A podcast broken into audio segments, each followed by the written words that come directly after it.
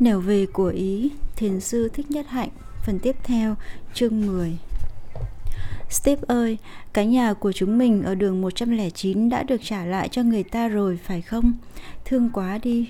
Chúng ta đã trải qua biết bao nhiêu buồn vui trong đó và đối với tôi, tôi không bao giờ có thể quên được bất cứ một chi tiết nào trong nó.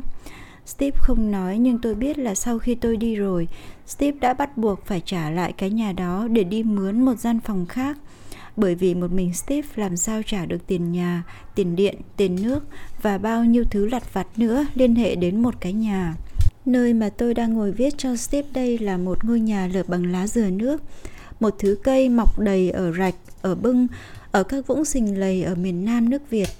Vách của nó được chết bằng đất bùn trộn lẫn rơm khô, kín lắm và cũng đẹp nữa.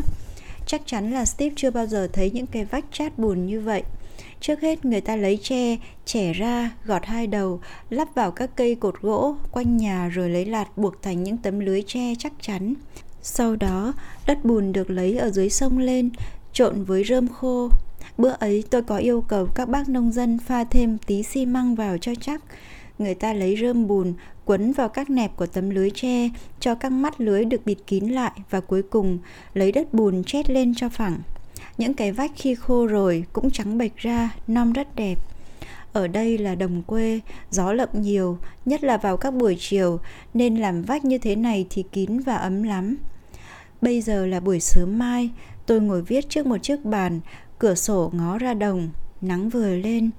Phía trên bên trái là đồng lúa còn con gái, trước mặt tôi chừng năm thước là một cái rạch sình lầy, xanh um lá dừa nước, Bên phải có xóm làng với những cái trường trâu cao ráo, sát ngay rạch rửa nước. Đất miền này nhiều phèn lắm, nhằm vào mùa nắng, vấn đề nước uống là cả một vấn đề gay go. Tuy gần sông nhưng mà vào mùa nắng thì nước mặn. Ở đây chỉ cách Sài Gòn chừng 10 cây số nhưng đã yên tĩnh và dễ chịu hơn Sài Gòn nhiều lắm rồi. Tôi về đây từ hôm trước, dạy học ra muộn cho nên tới đầu cầu giáp giới của làng thì đã thấy trăng tròn, nằm ngay trên đọt cây dừa trên sông rồi. Gió trên cầu mát rượi, tôi đi thong thả vào làng. Ở Việt Nam, những làng như thế này là tương đối có an ninh. Tôi đã vừa được ngủ một đêm thanh tịnh ở vùng quê, tuy thỉnh thoảng tiếng súng trong đêm vẫn nghe rõ mồn một. Khu vực nhà tôi đang nói cho Steve nghe đây là một thí điểm làm làng của chúng tôi, được khởi sự vài tuần lễ sau ngày tôi về tới quê nhà. Chúng tôi gọi là làng tự nguyện đầu tiên. Đó là mẫu làng chúng ta đã bàn bạc nhiều với nhau trong những lúc rảnh rỗi đó, Steve. Bây giờ nó đã trở thành sự thực. Ba tiếng làng tự nguyện gợi cho chúng ta hình ảnh một khu làng mà trong đó dân chúng tự động tổ chức lại nếp sống sinh hoạt, kinh tế, giáo dục và y tế theo tiêu chuẩn phát triển cộng đồng. Họ chấm dứt thái độ thụ động và tiêu cực, trông chờ. Phải có những người bạn có óc tổ chức, có kiến thức căn bản về sinh hoạt xã hội nông thôn sống ngay trong xóm làng, làm chất men cho tinh thần tự nguyện phát khởi. Ở khu làng thí nghiệm này, chúng tôi đã được dân làng chấp nhận như anh em bà con của họ. Cái nhà mà tôi đang ở đây là một cái nhà bốn gian, ba gian là trường học, một gian là trạm y tế. Tất cả đều do các nông dân trong làng tạo dựng với sự có mặt của chúng tôi. Nói cho đáng, chỉ có hai người con trai là Tâm Quang và Tâm Thái là thường trực ở trong làng, còn tất cả chúng tôi chỉ về thỉnh thoảng để học hỏi và thực tập. Chúng tôi cũng vừa mới mở một địa điểm thực tập khác không xa đây lắm, đó là ấp Thảo Điền. Chắc chắn nếu Steve có ở đây thì Steve sẽ thích lắm, nhưng mà Steve chưa thể qua đây được đâu. Hãy học cho xong chương trình mà em đang theo đuổi đã. Tôi cũng đã nghĩ về vấn đề để cho Steve qua đây, để theo học tại trường đại học tại Sài Gòn để tìm hiểu thêm về văn hóa Việt Nam. Nhưng mà sau tôi nghĩ, Steve phải học cho xong chương trình ấy trước khi qua Vấn đề không giản dị như chúng ta đã bàn với nhau ở New York. Sự có mặt của một người Mỹ như Steve trong nhóm chúng tôi hiện bây giờ chưa có lợi gì cho công việc và nhận thức của quần chúng về vấn đề cố nhiên là chưa chín chắn gì cả. Steve, tôi về tới phi trường Tân Sơn Nhất vào một buổi trưa nóng bức. Đáng lẽ tôi tới Sài Gòn chậm hơn thế vì theo lộ trình đã định sẵn, máy bay của chúng tôi phải ghé vọng cát trước. Nhưng sương mù không cho phép máy bay ghé xuống vọng cát và do đó tôi tới Sài Gòn sớm hơn một tiếng đồng hồ. Khi bánh xe máy bay chạm tới đất, tôi thấy lòng rung động. Phương Bối chỉ cách đây chưa đầy 200 cây số, 4 giờ đồng hồ đi xe hơi thì tôi đã có thể trở về. Trở về với miền núi rừng thân thuộc, với chiếc nôi mây êm đềm đã từng che chở cho chúng tôi trong một thời gian bão táp, đã từng hun đúc và nuôi dưỡng chúng tôi trong bao nhiêu năm tháng rộng dài. Sau một thời gian gần 3 năm trời sống trong một khung cảnh khác hẳn xã hội Việt Nam, tôi đã trở về và đã được thức tỉnh lại một cách đầy đủ bằng những hình bóng thật quen thuộc, thật giản dị. Dọc theo con đường dài từ phi trường Tân Sơn Nhất về đến nhà, tôi chứng kiến lại một cách hiện thực tình trạng chậm tiến của xứ sở này. Những dãy nhà còn lụp sụp, ngổn ngang đầy nhóc những người. Những bác sa phu còng lưng đạp xích lô, mồ hôi nhễ nhại. Tôi còn nhớ rõ cái lưng áo rách toang của một bác sa phu. Bác này uể oải đạp một chiếc xích lô cũ kỹ không có khách. Chắc chắn là bác đã ngồi trên yên xe lâu quá nên hai mông của bác đã đau và mỏi. Bác đang ngồi trên một cái mông để cho cái mông bên kia được thong thả và do đó bác chỉ đạp xe bằng có một chân trái. Thỉnh thoảng bác mới thay sang bên kia và đạp xe bằng chân này cho đến khi nào có khách gọi, bác mới phanh lại và ngồi ngay ngắn để đưa khách. Tôi trông thấy bọn trẻ con ở trần và chạy chơi chân đất trên hè phố. Tôi trông thấy những đống rác, những xe nước mía, những chiếc xe gắn máy vừa chạy vừa rú lên như những con vật bị thương. Thành phố Sài Gòn đây rồi, thành phố Sài Gòn lấm tấm, mang thêm một cách vụng về những nhà lầu, những căn phố có đường nét và màu sắc Mỹ. Dân nông thôn đã đổ xô lên Sài Gòn quá nhiều, chắc chắn là vùng quê ít chỗ có được an ninh. Những hình ảnh đó khiến tôi nao nao. Việt Nam đang ở trong một giai đoạn lịch sử quyết liệt. Không biết chúng tôi có thể làm được cái gì để đóng góp vào trong cái hướng đi mới của một dân tộc vừa thoát khỏi một chế độ độc tài hay không? Steve, ngay tối hôm đó tôi đã phải nghe nhiều chuyện buồn rồi. Ngồi ở chùa Trúc Lâm với mấy người bạn trẻ tuổi, tôi đã lắng tai nghe những câu chuyện không lấy gì làm vui lắm ấy. Những người quân nhân đã không biết cách nắm lấy cơ hội và khí thế dâng lên của quần chúng để tạo được một sức mạnh đi tới. Những người tăng sĩ Phật giáo choáng ngợp bởi thái độ khâm phục và mến chuộng của quần chúng đối với đạo Phật đã trở nên tự thị tự mãn đáng ghét thật là một hiểm họa cho đạo Phật một cuộc pháp nạn thứ hai đang khởi đầu mà ít ai biết đến người trí thức, người thanh niên sau khi khám phá ra tiềm lực của đạo Phật trong quần chúng đã tìm tới với những vị tăng sĩ và đã thất vọng.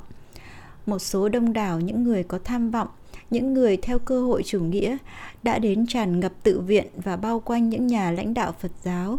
Sự có mặt của họ xung quanh các thầy đã khiến những người trí thức và những người có lòng đặt những câu hỏi rồi thì Phật giáo, chính Phật giáo trong cơ hội ngàn năm một thở của nó cũng không biết tìm cách để tự phát triển và đóng góp phần mình vào sự tạo nên một nẻo thoát cho tình trạng đã từng bế tắc trong gần 20 năm qua. Tôi đã ngồi nghe rất lâu, Steve, rồi tôi an ủi họ.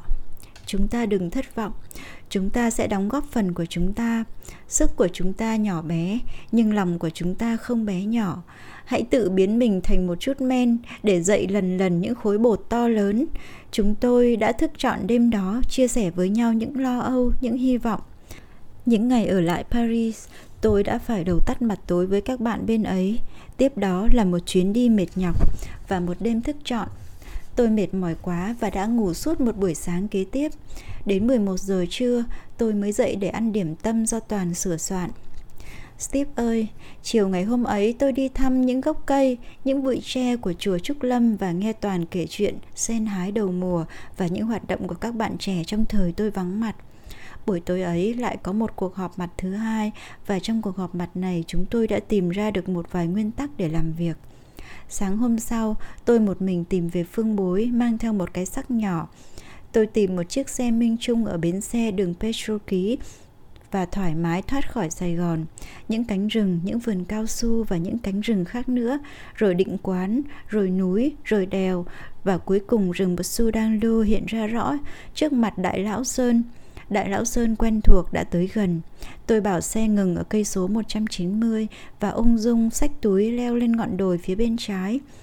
Qua đồn điền Đại Hà, tôi ghé vào, không có ai ở đó cả. Đồn điền có vẻ hoang vắng, Chắc gia đình bác Đại Hà đã dọn về tỉnh lỵ để ở nơi có nhiều an ninh hơn. Tuy nhiên khi bước vào phía sau, tôi thấy qua cửa sổ của nhà bếp một nồi cơm nguội và một vài thứ chén bát để ngổn ngang. Chắc là bác Đại Hà đã để lại một vài người làm công để coi sóc nhà cửa và vườn tược. Những người này có lẽ đang ở ngoài vườn. Tôi đưa tay lên miệng hú lên vài tiếng nhưng không có ai trả lời cả. Tôi xách túi tiếp tục leo qua chiếc đồi thứ hai, lau lách choán cả đường đi. Con đường quen thuộc ngày xưa nay có vẻ hoang vắng lạ thường. Rừng có vẻ huyền bí hơn và nguy hiểm hơn. Vượt khỏi khu ranh giới, tôi bắt đầu trèo dốc lên cái dốc cao nhất. Cầu mai đã xuất hiện nơi cửa rừng. Vài thân cây đã bắt ngang qua cầu và đã gãy đổ. Tôi phải bước cẩn thận. Lạ quá, tôi nhận ra ngay con đường từ cầu mai lên thiền duyệt thất. Con đường vẫn đẹp, vẫn quyến rũ, vẫn đầy đủ phong độ như cách đây 3-4 năm trời. Có dấu tích của sự phát dọn. Ai đã lên đây trong những ngày như thế này nhỉ? Tôi vừa đi vừa suy nghĩ, nhưng kìa, tôi đã đi đến chỗ rẽ vào lối thiền duyệt thất. Tôi nhìn lên thiền duyệt thất và tôi sừng sốt. Một người đang đứng cạnh thiền duyệt thất, tay cầm một cái xà gạc, nhìn xuống phía tôi. Steve biết đó là ai không? Trời ơi, chính là Nguyên Hưng, Nguyên Hưng bằng xương bằng thịt. Lúc đó thì Nguyên Hưng cũng đã kịp nhận ra tôi, chúng tôi gọi tên nhau. Tôi chạy lên và Nguyên Hưng cũng bỏ xà gạc chạy xuống. Chúng tôi gặp nhau ở giữa sườn đồi, trên con đường dốc lên thiền duyệt thất. Tôi hỏi Nguyên Hưng, sao Nguyên Hưng lại ở đây? Thì ra cái lúc tôi mới về Sài Gòn, Nguyên Hưng đang ở Đà Lạt. Nghe tin tôi về, Nguyên Hưng không xuống Sài Gòn mà lại tìm tới Phương Bối vì biết rằng thế nào tôi cũng phải tìm lên Phương Bối. Mà quả thật Nguyên Hưng đã nghĩ đúng. Dù ai nói đông nói tây, tôi vẫn bất chấp những sự nguy hiểm và đã tìm về Phương Bối. Chúng tôi đã thực hiện một cuộc gặp lý thú. Tuy là hẹn gặp, nhưng kỳ thật là đã một sự bất ngờ đối với tôi. Nguyên Hưng đã nói gì với tôi, Steve có biết không? Nguyên Hưng bảo rằng từ hôm qua khi về tới Phương Bối, Nguyên Hưng đã tự tay phát dọn con đường từ cầu Mai lên Phương Bối, cả xung quanh ngôi nhà Phương Bối và thiền duyệt thất nữa. Nguyên Hưng bảo nếu không làm như thế thì Phương Bối sẽ điêu tàn quá và sẽ gây xúc động cho tôi khi trở về. Hảo ý của Nguyên Hưng tôi trông thấy rất rõ. Chính trong giờ phút tôi tới Phương Bối, Nguyên Hưng vẫn còn đang phát dọn xung quanh thiền duyệt thất. Nhà thượng đã bị cháy rụi trong một tai nạn gây lên do việc đốt rừng không cẩn thận của người thượng. Leo lên đỉnh đồi thượng, tôi nhìn đống than và những cái xác cột nám đen nằm ngổn ngang trước mặt với một niềm cảm thương. Than kia là di tích của ngôi nhà thượng đẹp đẽ xưa kia, nơi chúng ta đã trải qua bao nhiêu giờ phút êm đềm ấm áp. Hòa bình, chúng ta sẽ làm lại nhà thượng. Tôi nói với Nguyên Hưng như thế sau một hồi trầm ngâm bằng một giọng quả quyết. Nguyên Hưng có lẽ cũng được an ủi bằng câu nói đó, cho nên bắt đầu gật đầu vui vẻ. Chúng tôi xuống đồi, đi thăm mọi nơi. Thật ra Phương Bối rất có lòng. Ngày tôi về, khóm hoa hồng phía trước còn nở ra ba bông hoa đỏ chói. Cây mimosa ở góc nhà đã lớn rất nhanh và xanh tốt. Mấy gốc thông tôi trồng ngày xưa cũng đã xanh và đã lên cao. Chúng tôi đi dần về phía rừng tham thiền. Tấm bảng có những chữ Đại Lão Sơn Phương Bối Am Ở phía trước vẫn còn nguyên vẹn Nét chữ vẫn rõ ràng, xương kính Nước sơn tốt quá Đã năm sáu năm rồi chưa thấy chóc. Tôi cúi nhặt một trái thông và thấy phẳng phất hương hoa chiều. Chúng tôi tìm được một bụi hoa Bứt một ôm những cành hoa to, bông trắng xóa Về đem dâng cúng bản Phật. Bản Phật của chúng tôi tang thương quá Lâu ngày không có ai dọn dẹp Bụi đất và lá khô phủ đầy. Chúng tôi bẻ một ít cành cây, quét dọn cho sạch sẽ và dâng bó hoa tươi dưới chân Phật mà nét thủy mạc đã phai mờ. Phương Bối Am đã để trống lâu ngày và tất cả các cửa đều mở để cho những kẻ tò mò ghé qua đây khỏi phải mất công phá cửa bẻ khóa. Chúng tôi ngồi yên lặng hàng giờ trên gác tham thiền trong tư thế cầu nguyện. Rồi chúng tôi trở ra khép nhẹ cánh cửa. Thời toàn thịnh của phương bối đã qua rồi. Còn đâu những đêm giao thừa với đống lửa vĩ đại trên đồi thượng Còn đâu những ngày thám hiểm núi rừng mà người nào người nấy Nay nịt gọt ghẽ như sắp ra trận mạc còn đâu những buổi bình văn sang sảng ở nhà thượng, những cuộc đàm thoại đầy hứng thú về những vấn đề tâm linh và xã hội. Chúng tôi trở nên yên lặng hơn sau giờ phút tĩnh tâm cúng Phật. Trên hồ nước, trên vách tường, tôi đọc những câu biểu ngữ viết bằng than đen, những câu biểu ngữ chống đối nhau của cả hai bên. Nguyên Hưng cho biết rằng một hôm nọ họ đã bắn nhau dữ dội tại cầu Mai. những xác chết gần cầu Mai, rồi những cuộc hành quân kế tiếp. Chính sau biến cố đó, bác Đại Hà đã di cư về tỉnh lỵ, chỉ còn lại trong ấp chiến lược bên kia, một số gia đình nghèo phải bám lấy mảnh đất đã khai thác. Nhà phương bối sơ xác và hoang lạnh, các tủ sách của chúng tôi đã được trở về Đại Hà từ lâu, những bàn ghế và những vật dụng khác đều được chuyển về Đại Hà. Có nhiều nhóm đã vào đốt củi thức đêm trong các phòng. Thôi nhé Steve, thôi đừng ấp ủ cái mộng về phương bối sống với chúng tôi nữa nhé. Đúng là thời kỳ thịnh vượng của phương bối đã qua rồi. Phương bối giờ đây thương tích đầy mình, bây giờ tủi thân và cô độc. Những buổi sáng sương mù, những buổi chiều trong vắt, Phương bối một mình hoang vắng như một cái tổ chim xác sơ. Những con chim đã bay đi cả rồi. Những con chim tuy có ước mong trở lại, nhưng mưa gió không cho chúng trở lại. Chúng tôi ngồi nói chuyện với nhau bên cái hồ nước cho đến chiều. Phương bối thật là êm ả, dù trong lòng chúng tôi hơi lo. Nguyên Hưng rủ tôi trở lại Đại Hà trước khi chiều xuống. Chúng tôi chia nhau mấy cái bánh bột nếp mà tôi đã mang theo trong túi sách, vừa đi xuống đồi vừa ăn. Chúng tôi tìm về Bảo Lộc bằng xe lam và ngủ lại đêm ở trên đó để sáng sớm trở về Sài Gòn. Steve ơi, mấy tháng sau đó vì nhớ Phương bối quá nên chúng tôi lại tìm lên Đại Lão. Lần này chúng tôi lên đông có tới 10 người. Chúng tôi đều bị một toán lính vây bắt. Sau mấy giờ đồng hồ chúng tôi được thả và từ đó chúng tôi không lên thăm Phương bối được nữa. Ngồi đây viết cho Steve, tôi biết rằng Phương Bối đang âm thầm và cô quạnh chịu đựng, cũng như biết bao làng mạc, bao nhiêu núi sông đang âm thầm và cô quạnh chịu đựng. Cuộc chiến càng ngày càng trở nên ác liệt và không ai không mong ước cho nó chấm dứt càng sớm càng hay. Chiến tranh gây thương tích khắp nơi trên đất nước và cũng gây thương tích trong lòng mỗi chúng tôi. Hình ảnh phương bối trong lòng chúng tôi cũng là hình ảnh về một vết thương, đúng là một vết thương. Tôi sẽ ở lại đây cho đến hết ngày, Steve. Hôm nay chủ nhật, trường học đóng cửa. Ngôi trường của chúng tôi tên là Chim Sơn Ca và trạm y tế gọi là trạm tình thương. Lát nữa tôi sẽ vào trong xóm để tìm hiểu thêm về đất cát ở đây. Buổi chiều thế nào cũng sẽ có một số bạn trẻ về làm việc và nghiên cứu. Chúng tôi để khá nhiều công phu vào việc nghiên cứu và thực hiện cải tiến sinh hoạt của những khu làng thí nghiệm này chúng tôi phải tìm ra cho được những phương thức hữu hiệu để thực hiện cái công cuộc cải tiến sinh hoạt nông thôn. Tương lai đất nước chúng tôi tùy thuộc rất nhiều ở những nỗ lực của hiện tại để cải tiến xã hội nông thôn. Chủ quyền và độc lập của xứ sở chúng tôi, như steve đã biết, chỉ có thể đảm bảo khi chúng tôi có thể tự đứng vững trên hai chân của chúng tôi. Như vậy có nghĩa là chúng tôi phải tiến tới một nền kinh tế độc lập và vững chãi nếu Steve ở đây, Steve sẽ nhận thấy rằng xứ sở chúng tôi không nghèo. Xứ sở chúng tôi có nhiều tài nguyên chưa khai thác được. Đi thăm miền đồng bằng rồi lên thăm miền cao nguyên, Steve sẽ thấy điều đó là đúng. Chúng tôi phải cải tiến nông nghiệp, nhất định phải đặt nhiều cố gắng ở công cuộc cải tiến nông nghiệp, bởi vì nền kỹ nghệ mới bắt đầu phát triển của chúng tôi đang cần đến sự phát triển nông nghiệp. Nông dân cần cung cấp nguyên liệu cho các ngành kỹ nghệ và cũng cần tiêu thụ sản phẩm của các ngành kỹ nghệ ấy một cách rộng rãi. Có như thế thì các ngành kỹ nghệ mới được nuôi dưỡng và phát triển trong bước đầu còn non yếu của mình và quốc gia mới khỏi phải tốn một số ngoại tệ để nhập cảng những hàng hóa phẩm, để thêm vốn đầu tư vào các ngành kỹ nghệ đang cần được phát triển. Như thế, nông nghiệp cần được hướng dẫn để tự cải tiến về phương diện kỹ thuật lẫn thị trường, mà sự cải tiến nông nghiệp lại có liên hệ mật thiết đến những vấn đề y tế, giáo dục và tổ chức. Cho nên một cuộc cải tiến toàn diện cần được thực hiện trên ý thức cộng tác của toàn dân. Steve cũng biết rằng trong hàng chục năm qua, người dân đã nghe quá nhiều những lời hứa hẹn về cải tiến xã hội nhưng nếp sống cơ cực vẫn hoàn cơ cực. Thêm vào đó, chiến tranh đã làm cho ruộng vườn hư nát, làm cho cơ nghiệp sụp đổ, làm cho an ninh bị đe dọa. Viện trợ của Hoa Kỳ đủ sức giữ cho nền kinh tế ấy không sụp đổ, nhưng viện trợ ấy càng làm cho Việt Nam phải bám víu vào Hoa Kỳ hơn lên. Chiến tranh đã phá hủy nhiều thứ và không để cho Việt Nam gượng lại, đứng vững trên hai chân kinh tế của mình.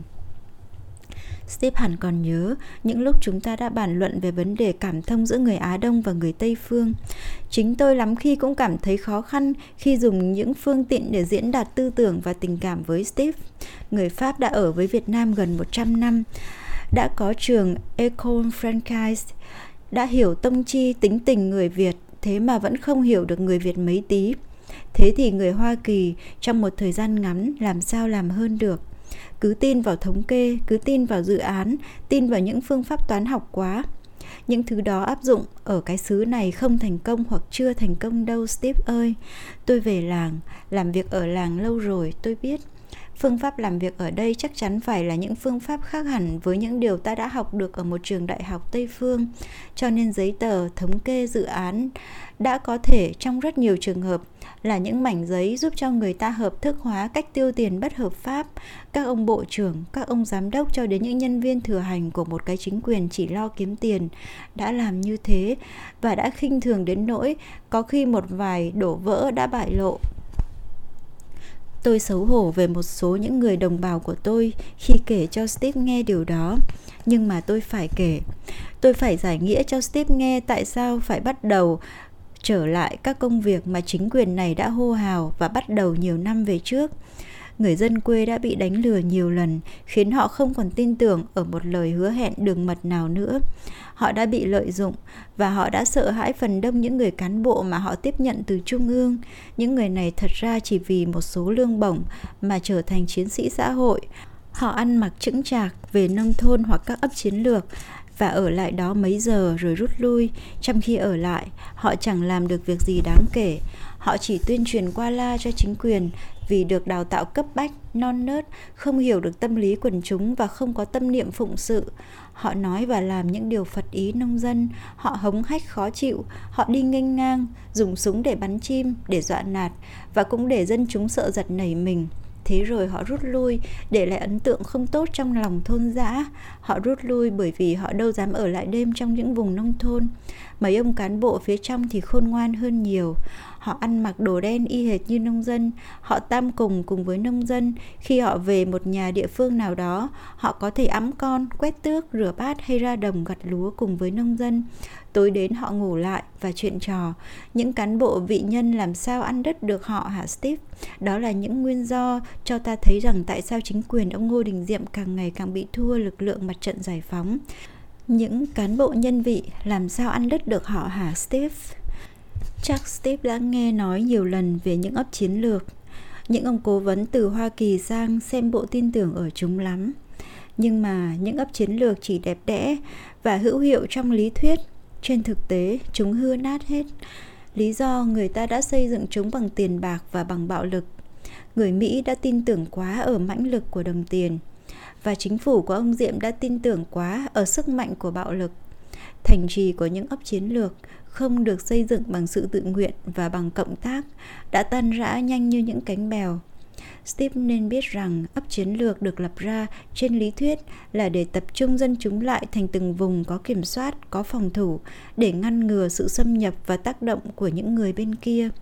Những vùng nào khả nghi thì bị giải tỏa trước, có những vùng được giải tỏa một cách đột ngột để dân chúng không thể đem theo được bất cứ một tài liệu nào. Một buổi sáng nào đó, người ta đến gọi tất cả dân chúng, già trẻ, gái trai ra hết ngoài khu vực ấp chiến lược. Trong đó họ sẽ có đất để cất nhà mới, vật dụng cất nhà mới để trồng trọt và có luôn cả tiền bạc để sinh sống cho đến lúc có thể tự túc được. Rồi người ta phóng hỏa đốt trọn khu ấy, đốt như thể để mà tiêu hủy tất cả những thứ nguy hiểm mà ta nghĩ là có thể có rất nhiều trong khu xóm. Dân đau xót và phẫn uất.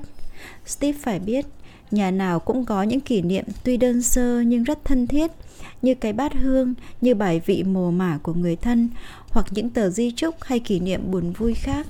Tiền bạc đâu có thể thay thế được những thứ ấy. Họ thất thểu đi ra tới khu đất mới và ở đó, họ được hướng dẫn bởi người cán bộ của chính quyền để làm lại cuộc đời. Họ nhận đôi chút tiền bạc và sống nhục nhã dưới sự hống hách của bạo lực mà họ nào đã được yên thân trong cái ấp chiến lược kia. Những người bên kia mà bên này gọi là việt cộng, đâu vì thế mà bị gạt ra ngoài. Họ có mang cái huy hiệu hay cái đồng phục nào đâu để chúng ta nhận ra họ. Thế là họ cũng vào ấp, sống lẫn lộn, và một buổi sáng nào đó, người ta có thể thấy trong phòng họp của ấp một cái trái mìn, một trái mìn bằng gỗ thôi, một trái mìn giả có mang dấu hiệu việt cộng thế là cái hàng rào kẽm gai xung quanh ấp trở thành vô nghĩa trái mìn kia nói thay cho một lời dọa nạt có chúng tôi ở đây các anh liệu hồn giả sử trái mìn này là trái mìn thật thì các anh nghĩ sao Vậy là tinh thần phòng thủ của ấp đã lung lay. Một trận giặc mà không có trận tuyến như thế, làm sao có thể đánh bằng súng đạn không mà được. Ấp chiến lược, như Steve thấy, nhắm tới một mục tiêu quân sự và chính trị, chứ không nhắm tới mục tiêu xã hội. Chính vì thế mà những tuyên truyền về cách mạng xã hội đều không được ai nghe theo. Chúng tôi thấy rõ điều đó và đã quyết định với nhau rằng một phong trào xây dựng lại xứ sở cần được đặt lên trên một căn bản hoàn toàn khác biệt. Chúng tôi muốn mở một mặt trận chống lại nghèo đói, ngu dốt, bệnh tật và vô tổ chức. Chúng tôi hiện tại có hai làng thí điểm tại miền Nam, hai làng tại miền Trung, một tại Khánh Hòa, một tại Thừa Thiên. Chúng tôi trong thời gian đầu cũng bị người dân nhìn với những cặp mắt lạnh lùng. Thái độ của họ là thái độ khép kín, nghi ngờ. Dù anh có tuyên truyền gì cũng vô ích. Họ lạnh và cứng như một tảng thép nguội. Đó là hậu quả của những công trình cách mệnh xã hội đi trước. Chúng tôi hết sức kiên nhẫn, khiêm cung và cẩn trọng. Sau một thời gian, thái độ đó dần thay đổi. Đến lúc mà họ nở một nụ cười vồn vã, mình thấy ấm áp cả tâm hồn họ đã trở thành cởi mở, sốt sáng, họ hưởng ứng và tham gia vào các dự án một cách chân thành. Họ được chấp nhận, họ thấy như con đường đi tới thành công đã được rút ngắn lại một phần trăm mà Steve ạ, à, chính cái lúc cộng tác với họ để thực hiện các dự án cải tiến sinh hoạt, ta mới thấy được khả năng và tiềm lực của xã hội nông thôn trong công cuộc tạo dựng một đời sống tiến bộ. Xã hội chúng tôi đã bị phân hóa quá bởi vì chiến tranh đã tàn phá đức tin, tàn phá hy vọng, tàn phá mọi công trình kiến thiết lâu dài. Ngày nay, quần chúng nghi ngờ mọi thiện trí, mọi hứa hẹn. Chúng tôi nhận thấy ngoài chất liệu tôn giáo, không còn có chất liệu nào có thể tạo dựng được đoàn kết tính và xã hội tính. Cho nên phải sử dụng cho được tiềm lực tôn giáo để có thể thực hiện được những sự chuyển đổi lớn. Đạo Phật có thể đóng góp nhiều vào việc này, nhưng mà chưa thể nương tựa vào những người có trách nhiệm lãnh đạo các giáo hội đâu. Họ có bảo thủ tư kiến nhiều quá và khó chuyển hóa quá. Dự án tôi đề nghị với Viện Hóa Đạo về kế hoạch xã hội hóa đạo Phật đã không được chú ý. Hiện giờ nó vẫn còn nằm trong hồ sơ của Viện Hóa Đạo.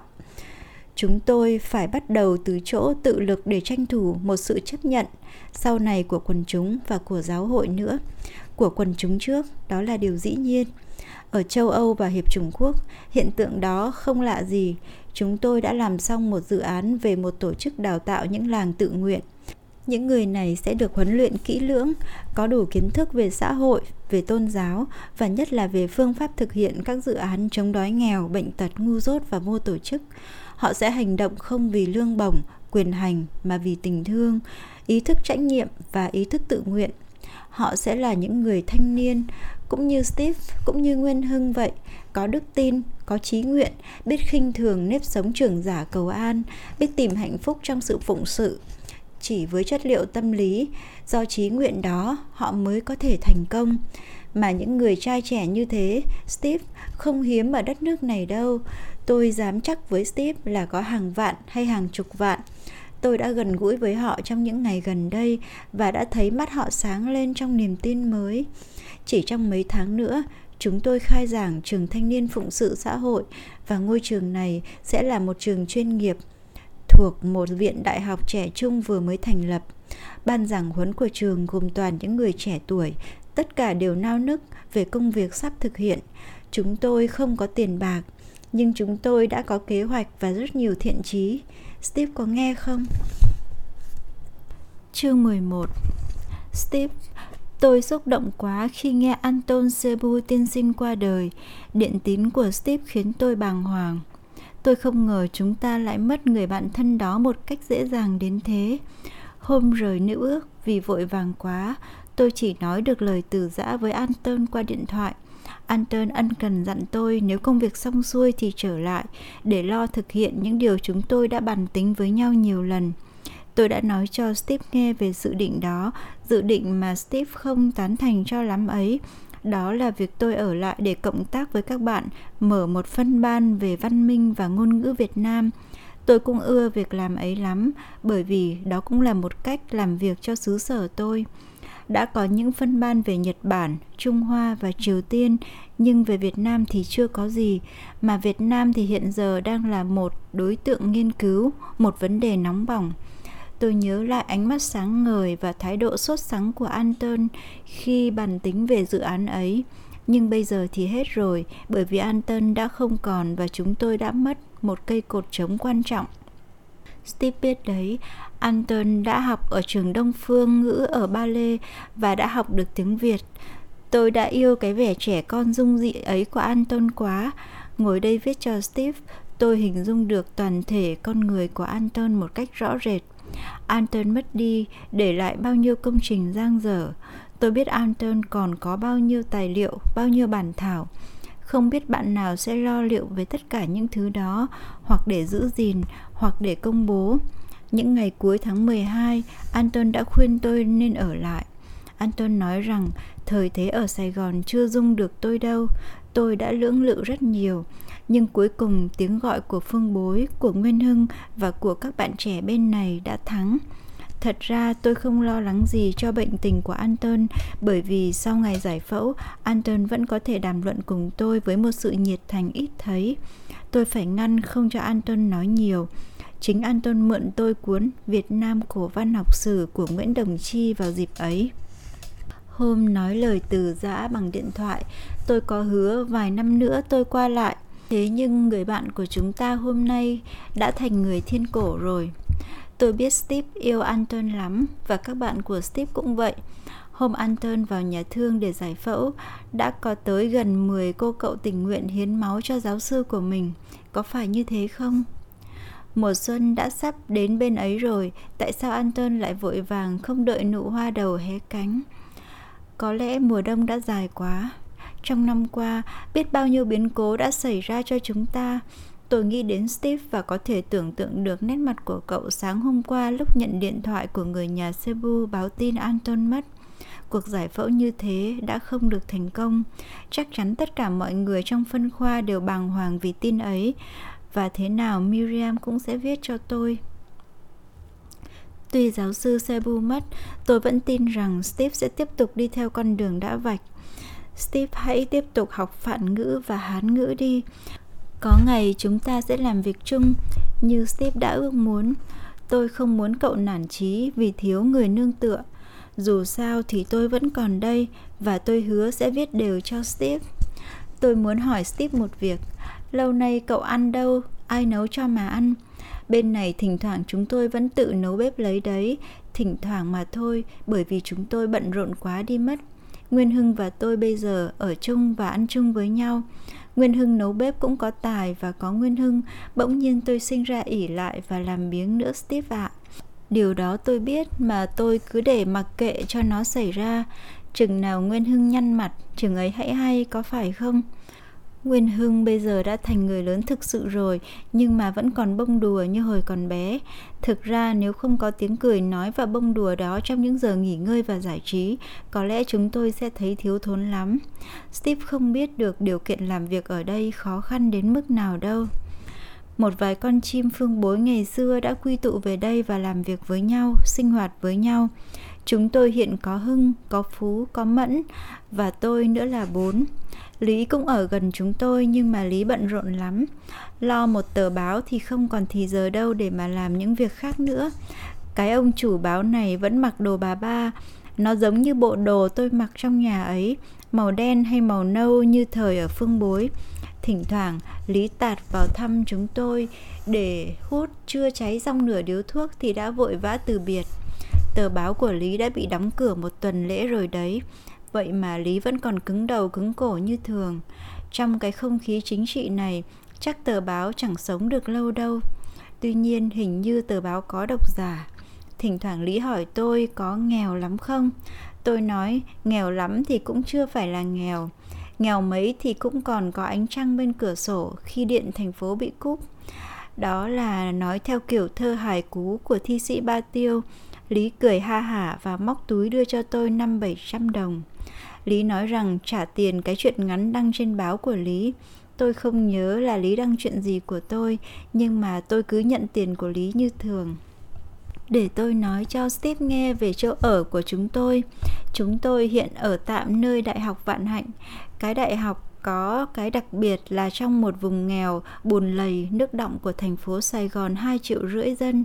cái thành phố mà đã có người gọi là hòn ngọc viễn đông ấy đại học vạn hạnh đang còn mới lắm, chưa có cơ sở gì nên phải mượn tạm một số những ngôi chùa trong đô thành. Phòng của tôi nằm trên gác của cư xá pháp hội, trung tâm vạn hạnh. Thật là một cái trường đại học kỳ lạ, bởi vì nó không có vẻ oai vệ của một trường đại học tí nào cả. Trời mưa anh phải lội qua mấy vũng nước mới tới được đại học và hai bên đường anh đi bà con xóm nghèo họp chợ bán đủ các thứ từ cá khô cá tươi cho tới khoai lang rau muống. Chỗ ông viện trưởng ở và làm việc chỉ vỏn vẹn có ba căn phòng nhỏ xíu chẳng bì được với tòa viện trưởng ở đại học huế. Tuy vậy mà tiện đáo để ấy steve ạ. À, buổi sáng chúng tôi chỉ việc bước ra đường là có thể mua thức ăn điểm tâm được rồi khỏi phải làm bếp lôi thôi hoặc là vài đồng bạc sôi đỗ gói trong lá chuối đem về sớt lại trong một cái đĩa lớn thêm hai đôi đũa nữa thế là xong hoặc là mấy đồng bạc khoai lang hay khoai từ mới luộc xong đang còn nóng hổi còn trà thì người lao công của viện sáng nào cũng cho chúng tôi một bình khá lớn. Người lao công giữ các chìa khóa của trường đại học, cho nên sáng nào anh ta cũng đến thật sớm và tối nào anh cũng về sau tất cả mọi người.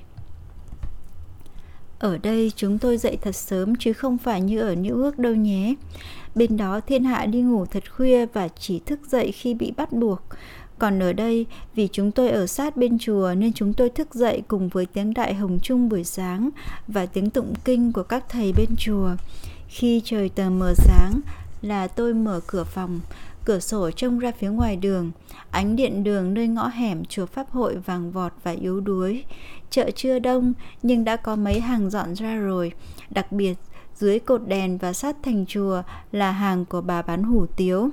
Hủ tiếu tức là một thứ thức ăn giống như phở mà tôi đã từng nói cho Steve nghe một lần. Hủ tiếu giống như phở nhưng khác phở ở chỗ là nó có thêm giá tươi. Hủ tiếu có đặc tính miền Nam hơn phở và có lẽ chịu ảnh hưởng từ Trung Hoa nhiều hơn. Gánh hủ tiếu tôi đang nói chuyện với Steve đây chắc hẳn đã được chuẩn bị từ tối hôm qua. Khuya vào khoảng 3 giờ sáng, bà Tư, tôi tạm gọi bà bán hủ tiếu này là bà Tư bởi vì tôi không biết tên bà, đã phải thức dậy để nấu hoặc để hâm nồi nước dùng trước khi gánh hàng tới đây. Nước dùng phải thật nóng, vì vậy bà phải đặt nó trong một cái lò than để gánh đi để giữ sức nóng. Bà chỉ mở nắp nồi mỗi khi múc nước dùng đổ vào bát mà thôi. Ngồi phía trên nhìn xuống, tôi ngắm cách bà Tư làm hủ tiếu cho khách và kỳ lạ lắm Steve. Sáng nào tôi cũng ngồi ngắm bà y như vậy, chừng 5-7 phút và tôi thấy lòng êm ả. Khách của bà khi thì là anh Bảy phía bên kia đường, ưa ăn hủ tiếu trước khi đi làm hơn là bánh mì nhúng cà phê sữa. Có khi là chị bán bắp, không muốn ăn điểm tâm bằng một vài trái bắp. Có khi là mấy em nhỏ trong xóm được mẹ hay chị đưa đến ăn trước khi đi học. Có khi thì là các bà nội trợ trước khi mua thức ăn bỏ vào làn mây mang về, ghé lại ăn một bát hủ tiếu cho ấm bụng đã. Ở chợ hẻm Pháp hội, có nhiều hàng quà chen lẫn trong các hàng bán thức ăn còn sống. Các bạn hàng bán quà thường mua lẫn quà của nhau mà ăn. Không ai ăn quà của chính mình bán, bởi vì không ai thấy quà hàng của chính mình bán là ngon cả. Steve có nghe ra không? Khách tới ngồi trên một chiếc đòn thấp trước cái mâm gỗ rộng chừng 10 thước tây mà bà Tư dựng lại bên bờ tường mỗi khi bà bán xong gánh hàng. Cái mâm gỗ cũ quá và xấu xí quá nên có lẽ không ai thèm lấy cắp. Hoặc giả bà Tư đã gửi gắm cái mâm kia cho chú Lưu, chủ tiệm thuốc bắc gần đó, nhờ chú can thiệp khi có kẻ muốn chiếm đoạt nó cũng nên. Chỉ biết rằng cái mâm dựng bên bờ tường kia đã trải qua mưa nắng bốn mùa mà vẫn còn đó. Khách ngồi xuống trước cái mâm và đưa tiền cho bà Tư, tùy theo số tiền mà bát hủ tiếu sẽ to hay nhỏ. Bà Tư bán giá rất bình dân, một đồng bạc Việt Nam là đã có thể mua được một chén hủ tiếu rồi. Cái thứ chén con mà các gia đình thường dùng để ăn cơm, có thể mua 3 hoặc 5 đồng, có thể ăn 2 3 bát một lúc nếu thấy ngon miệng. Bà Tư đặt rau sống, giá và bánh phở vào bát bằng tay, rồi dùng vá múc nước dùng đổ vào. Tay trái bà mở nắp nồi, hơi nóng bốc lên, tay phải bà cầm cái vá khá lớn. Vá thứ nhất chỉ thuần có nước dùng mà không có tí thịt nào. Khi múc vá thứ hai, bà lựa tay khéo thế nào để nước trong vá có được hai miếng thịt nhỏ, một miếng chìm và một miếng nổi. Dù cái chén hủ tiếu là một cái chén ba đồng, bà cũng cho được một miếng thịt nhỏ xíu vào chén. Có khi hai ba miếng thịt trôi vào vá một lần, bà liền nghiêng vá giật tay một tí, thế là những miếng thịt kia rơi bớt lại trong nồi. Tôi nhớ hồi còn ở tu viện, có khi nấu canh cho gần 100 tu sĩ ở trong chùa, tôi cũng phải tính toán khi múc canh để có thể múc thế nào cho phải.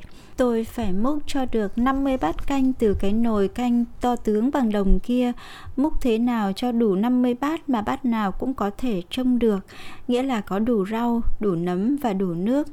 Thế nhưng kỳ nào tôi cũng chật vật, bởi vì mỗi lần lại phải nấu một thứ canh khác nhau.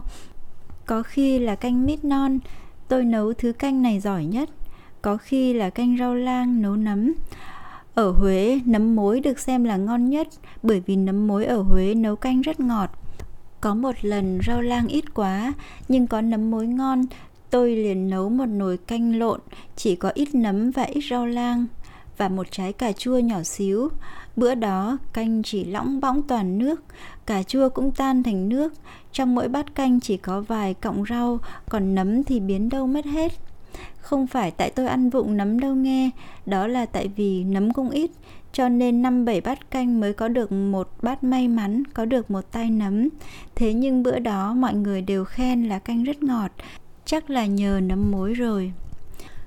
Khi múc nước dùng đổ vào bát xong, bà Tư liền dốc bình nước mắm vài ba lần trên bát hủ tiếu, rồi đặt bình nước mắm xuống. Bà lấy hai ngón tay nhón vài cánh rau thơm bày lên mặt hủ tiếu, rồi đặt bát hủ tiếu xuống mâm trước mặt người khách. Bà rút một đôi đũa đưa cho vào chiếc khăn máng từ đầu gióng, lau sơ qua rồi trao tận tay người khách hàng. Những bát đũa khách ăn xong, bà đem rửa trong một cái chậu nước mang theo, lau khô và úp vào chiếc rổ kế bên dành cho người khách hàng sẽ tới. Nắng lên chiếu vào hẻm nhỏ. Khi tôi rảnh việc buổi sáng, tới nhìn ra chợ thì bà Tư đã dọn hàng về rồi. Gánh hủ tiếu ngày nào cũng bán hết sớm. Chỉ có một lần tôi được thấy bà dọn hàng về, đó là vào khoảng 8 giờ rưỡi sáng. Bà Tư quét dọn mọi thứ sạch sẽ, trả lại cái mâm và mấy cái đòn nhỏ vào bức thành, rồi gánh gánh không đi về. Nhiều hàng khác còn ở lại cho tới 10 giờ hay 11 giờ mới giải tán. Tôi giả định bà Tư có một vài đứa con đi học, bà phải nuôi chúng, phải sắm giấy bút, cùng là trả tiền trường cho chúng. Đó là không kể những vấn đề riêng và đặc biệt thuộc mỗi gia đình. Gánh hủ tiếu buổi sáng không biết có đủ tiền lời để mà lo cho từng đó chuyện. Buổi chiều không biết bà Tư có làm lụng gì thêm không Chớ tôi biết rằng bà còn phải lo cho gánh hàng buổi mai ngay từ tối hôm trước cái ngõ hẻm pháp hội một ngày kia sẽ thiếu thốn buồn tẻ nếu không có bà Tư với gánh hủ tiếu của bà. Mà chắc chắn những chị hàng rau, hàng cá, hàng thịt cũng đều quan trọng như bà Tư hủ tiếu, không khác. Độ sau này có chị hàng vải và anh chàng bán nồi niêu song chảo bằng nhôm tới bày hàng trước cửa viện đại học Vạn Hạnh mà bán. Nhất là anh hàng nồi, anh bày hàng trên một khoảnh đất rộng có đến 8 thước vuông. Hàng của anh phản chiếu ánh mặt trời sáng choang. Có khi anh bày thêm một hàng dài các thứ dao lớn nhỏ cần dùng cho việc nội trợ, nhìn mà ngán. Cái xe hơi nhỏ của Vạn Hạnh có khi mắc kẹt không vào cái cổng được Và bác Tài phải mở cửa năn nỉ anh hàng nồi thu bớt phạm vi bày hàng lại Nói cho đáng, các bạn hàng rất tỏ vẻ hiểu biết Mỗi khi xe hơi của trường ra vào, họ đều tự động thu vén để cho cái xe có đủ chỗ mà lưu thông. Trước đây nửa năm, tôi cũng có chút trách nhiệm với Vạn Hạnh. Ông Tổng Thư ký nói với tôi, cái chợ hẻm này là mất uy tín của Đại học Vạn Hạnh quá, hay là thầy để tôi thu xếp. Tôi chỉ gọi một cú điện thoại thôi là chúng ta dẹp được cái chợ bởi vì chợ họp bất hợp pháp, rồi ta sẽ xin công tránh dăm bảy xe đất đá để lấp các hố nước, làm cho lối đi vào trường có vẻ nghiêm chỉnh thêm ra. Ông nói với tôi vài lần như vậy, nhưng lần nào tôi cũng mỉm cười từ chối. Rồi tôi khuyên ông đừng nên làm cái chuyện thất đức và thất nhân tâm đó. Cái viện đại học của ông làm lợi văn hóa cho dân tộc đâu thì chưa thấy mà nếu làm như thế thì đã có thể gây thất nghiệp cho gần 100 người tiểu thương và chuốc lấy sự oán ghét của cả xóm lao động. Tôi nghĩ tới bà Tư Hủ Tiếu và tôi biết rằng chẳng bao giờ ông Tổng Thư ký có thể thuyết phục được tôi về sự cần thiết của cái thể diện của trường. Tôi muốn kể cho Steve nghe cái hôm chúng tôi tiếp tân các giới trí thức văn hóa Sài Gòn và trong các ngoại giao đoàn, trường lúc ấy vẫn còn đang thiếu thốn và ông tổng thư ký phải đi vay mượn nhiều ghế dựa bọc vải tại những tiệm mộc quen biết. Chúng tôi điều đình với các bạn hàng trước đó một hôm là sáng mai xin đừng họp chợ ngay trước cửa pháp hội. Sáng hôm tiếp tân trời mưa và các ông khách quý phải rón rén từng bước từ ngoài đường đi vào ngang hẻm, tránh các vũng bùn trong những lời chào mừng. Tôi có xin lỗi quan khách về những vũng nước bùn đó, ai cũng cười hoan hỉ.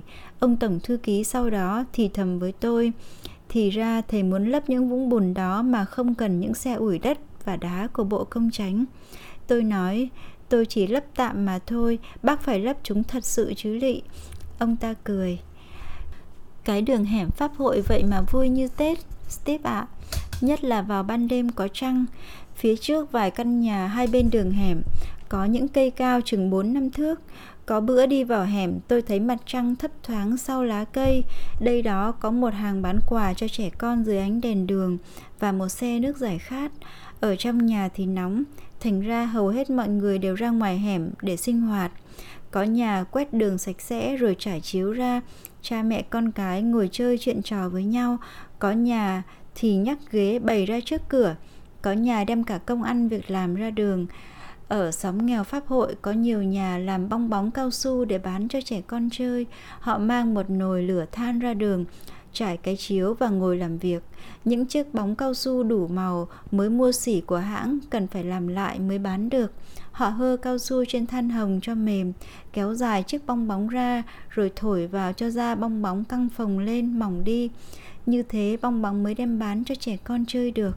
Người lớn ngồi nói chuyện, còn trẻ con thì chạy chơi nô đùa. Thật vui như ngày hội, cái ngõ hẻm pháp hội này. Phía sau cái không khí hòa bình ấy là sự sống càng lúc càng khó khăn, đắt đỏ. Những vấn đề dằn vặt con người và nhất là ảnh hưởng của tai họa chiến tranh mà ít gia đình nào tránh khỏi. Ở những xóm nghèo như thế này, dân cư đông đảo, trẻ con đầy đường, đầy ngõ Chúng nó phần đông đều xanh xao, nhưng không biết tại sao trẻ con độ này trông đẹp ra, kể cả những đứa thuộc về gia đình nghèo nhất. Tuy không có cái đẹp hồng hào mũm mĩm của trẻ con đủ ăn đủ mặc, nhưng mà chúng vẫn đẹp trong cái xanh xao của chúng. Có lẽ trẻ con bao giờ cũng đẹp, hoặc giả vì tôi mới để ý đến chúng trong thời gian gần đây cho nên tôi mới thấy chúng đẹp như thế, Steve nhỉ.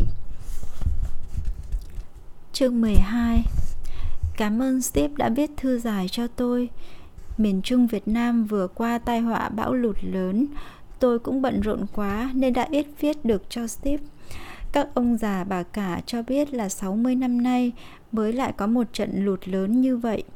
Trận lụt 60 năm về trước cũng xảy ra trong năm Giáp Thìn. Kỳ về miền Trung vừa rồi, chúng tôi cùng với một số người trẻ tuổi góp phần vào việc cứu trợ tôi được thầy tôi năm nay đã 80 tuổi kể cho nghe từng chi tiết về trận bão lụt năm Giáp Thìn 60 năm về trước ấy. Trận lụt năm nay thật là kinh khiếp. Hàng ngàn người bị nước cuốn trôi và hàng chục ngàn người thiếu nhà cửa, cơm ăn áo mặc đã và đang thoi thóp chờ sự cứu trợ của những người đồng bào của họ. Ở miền Nam, phong trào cứu trợ nạn lụt ở miền Trung được sự hưởng ứng và sốt sắng của tất cả mọi người biết bao nhiêu đoàn thể đã tổ chức quyên góp cứu trợ. Chúng, trường chúng tôi cũng góp được hàng mấy xe quần áo, thuốc men và thực phẩm. Từng đó chẳng thiếu đủ gì, nhưng chúng tôi đã tổ chức để tự thân mang những tặng phẩm đó tới tận nơi xảy ra tai nạn. Công việc này không dễ dàng gì đâu, steve ơi bởi vì những nơi này đều nằm vào địa thế chiến lược nguy hiểm. Người ta có thể bỏ mạng vì bom, vì đạn, hay vì những cuộc đụng độ có thể xảy ra bất cứ lúc nào nếu người ta nghe theo tiếng gọi của lương tâm mà tìm đến những nơi ấy. Nhưng mà để tôi trả lời câu hỏi của Steve đã nghe, Tôi biết Steve không ưng ở lại thành phố New York nữa bởi vì Steve đã chán nó. Nhưng nếu Steve cố gắng thêm chừng 4 tháng nữa thì Steve đã có thể hoàn thành chương trình. Rồi sẽ liệu sau chắc có lẽ cậu lắc đầu chán nản khi tôi khuyên như thế. Đã chán rồi thì một vài ngày cũng khó chịu thay, huống hồ là 4 tháng trời. Chắc Steve đã phản ứng như vậy. Nhưng mà Steve ơi, nơi nào trên trái đất này thì cũng đều gần gần như nhau. Nếu mình vẫn mang tâm trạng như tâm trạng bây giờ, thì đi đâu mình cũng thấy cái y báo ấy có lẽ nếu có tôi bên cạnh, cậu sẽ chấp nhận những ước dễ dàng hơn. Steve không biết rằng có thể một ngày nào đó, cái nữ ước chán ngấy của cậu có khi lại làm cho cậu sinh ra nhớ quay nhớ quắt, cũng không biết chừng. Cũng như cái xứ sở đau thương, nhiều thù hận và nhiều điều bạc bẽo này. Ngày trước, có khi tôi nghĩ phải bỏ quách nó đi để không bao giờ trở lại. Ấy thế mà khi xa rồi tôi lại đứng ngồi không yên, lại sinh ra nhớ quay nhớ quát nó. Tôi hay có những tưởng tượng buồn cười lắm, steve. Ngày xưa có bữa đọc báo về chuyện phi hành không gian. Tôi tưởng tượng mình đang ngồi trên phi thuyền, bay theo một quỹ đạo xoay quanh trái đất. Rồi vì một cái hư hỏng máy móc nào đó. Tôi không đốt được chiếc hỏa tiễn còn lại. Thành thử không thể vượt ra khỏi được quỹ đạo nữa, mà phải tiếp tục bay quanh trái đất mãi mãi. Mãi mãi cho đến khi hết lương thực, hết không khí, và tôi chết rũ ra một mình, không ai biết, không ai hay. Liên lạc vô tuyến với loài người ở trái đất cũng bị cắt đứt, và tôi cảm thấy rất cô độc khi nghĩ rằng chính xương cốt mình cũng không được nghỉ ngơi trong lòng trái đất. Tôi nhớ trái đất lạ lùng loài người ác độc, loài người gây khổ đau dằn vặt, loài người mà có khi tôi thấy không thể thương được. Loài người ấy bây giờ tôi đang thấy thân thiết với họ một cách lạ kỳ. Thôi thì cho tôi trở lại trái đất đi, với loài người độc ác ấy đi cũng được. Nhưng mà làm thế nào để trở lại? Dù anh muốn để xương cốt anh trên mặt đất thân yêu thì cũng không trở lại được nữa rồi mà anh có thể có ý định mở cửa phi thuyền và nhảy xuống mặt đất, nhưng thực tế thì anh không nhảy được, bởi vì không có trọng lượng. Trái đất không muốn anh nữa, trái đất không còn hút anh xuống nữa. Anh xa trái đất và loài người quá rồi. Steve ơi, chỗ tôi ngồi viết cho steve đây vẫn là làng quê thuộc tỉnh gia định. Khung cảnh đáng lý thì yên tĩnh hoàn toàn, nhưng tiếng máy bay phản lực của không quân làm tôi nhức óc sao mà máy bay bay hoài như thế không biết? Tiếng máy bay như đè nặng trên hai lá phổi của tôi. Hồi nãy tôi ngồi chơi với mấy em bé trong làng ở dưới chân đống rơm. Câu chuyện đang vui thì máy bay ảo tới. Tiếng máy bay át cả tiếng nói của chúng tôi. Mấy đứa nhỏ nhìn lên trời, theo dõi hai chiếc máy bay phản lực. Tôi thấy chúng không có vẻ thích thú như những trường hợp thông thường của trẻ con nhà quê khi nhìn thấy máy bay. Chúng không vỗ tay reo cười. Trong mắt chúng tôi thấy vẻ âu lo ghét bỏ. Tiếng tăm về tai nạn, bom đạn, giết chóc từ những miền quê khác đã bay tới làng. Ở những nơi như thế này đây, trông thấy những vấn đề cụ thể của người dân quê, tham dự vào những vui buồn hàng ngày của họ, tôi thấy tâm hồn mình bình dị và có nhiều yêu thương. Tôi biết cái nếp sống khép kín của xã hội nhiều tiền bạc và tiện nghi cũng không thích hợp với steve đối với nhiều người, phần lớn thì giờ trong cuộc đời họ đã và đang được tiêu phí trong sự theo đuổi những tiện nghi vật chất. Tôi không tuyên truyền thuyết bác ái đâu, steve đừng e ngại. Tôi thấy trong cái xã hội sinh hoạt đầy tiện nghi, những vấn đề của con người lại còn to lớn và dằn vặt hơn nhiều trong cái xã hội mà tôi đang sống ở đây nỗi niềm cô đơn, trống trải và buồn chán. Ý niệm về sự vô ích, vô nghĩa của cuộc sống, nó làm cho con người đau khổ bội phần. Cách đây mấy năm, tôi được xem đâu đó một khúc phim tài liệu ngắn thuộc loại xã hội, nơi một chương trình vô tuyến truyền hình. Phim do ai thực hiện, tôi cũng quên khuấy đi mất. Nhan đề cuối phim là người đàn bà cô đơn tôi chỉ nhớ mang máng thôi vì lâu quá rồi. Người đàn bà cô đơn ấy lại là một người đàn bà có chồng và chồng bà lại là người có địa vị trong xã hội. Họ lại có nhà cửa, xe hơi và tiền bạc. Giữa hai vợ chồng cũng không có vấn đề gì xích mích, lộn xộn. Người thiếu phụ cũng đã không gặp trở ngại gì trong vấn đề tình yêu và hôn nhân. Hai vợ chồng sống trong một căn nhà khá sang trọng ở thành phố mỹ quốc. Họ chưa có đứa con nào. Vào đầu cuốn phim ta thấy người thiếu phụ rên ư ử, nét mặt biểu lộ sự chán trường mệt mỏi và xa vắng mênh mông. Trong cơn mê, những đợt sóng từ dưới đáy tiềm thức trỗi dậy, có một vẻ gì bất an hiện lên trên gương mặt đó. Một chút nước bọt nhiễu ra hai bên mép thiếu phụ. Trong cơn mê, thiếu phụ vừa cựa mình, vừa lắc đầu, như đang vùng vẫy để thoát ra một cái gì. Lúc đó, chồng của thiếu phụ chạy đến vỗ vai để nàng thức dậy. Người thiếu phụ mở choàng mắt, bỡ ngỡ một tí, rồi vụt đứng lên. Chỉ sau một giây thôi, nét mặt thiếu phụ lại trở thành vui vẻ, nhí nhảnh, yêu đời. Tất cả những nét trắng trường, mệt mỏi lại biến mất. Thiếu phụ trở nên vui tươi, hoạt bát một cách mầu nhiệm. Nàng nói tíu tít như một con chim non để làm vui lòng chồng. Em mới chợp mắt một tí, anh đi đâu mới về đấy? Để em pha cà phê thật ngon cho anh nhé. Người chồng nhìn vợ một cách hơi lo lắng rồi hỏi nhỏ, em có sao không? Nàng trả lời và cười rất tươi, không, em có sao đâu, em không sao cả. Người chồng cho biết ông phải đi cựu Kim Sơn gấp vì công chuyện làm ăn, anh phải đi ngay. Vậy anh đi thay áo đi, để làm cà phê xong, em sẽ giúp anh soạn vali. Nàng làm cà phê trong khi người chồng loay hoay trong tủ áo. Bỗng nhiên tiếng hát trong phòng chấm dứt.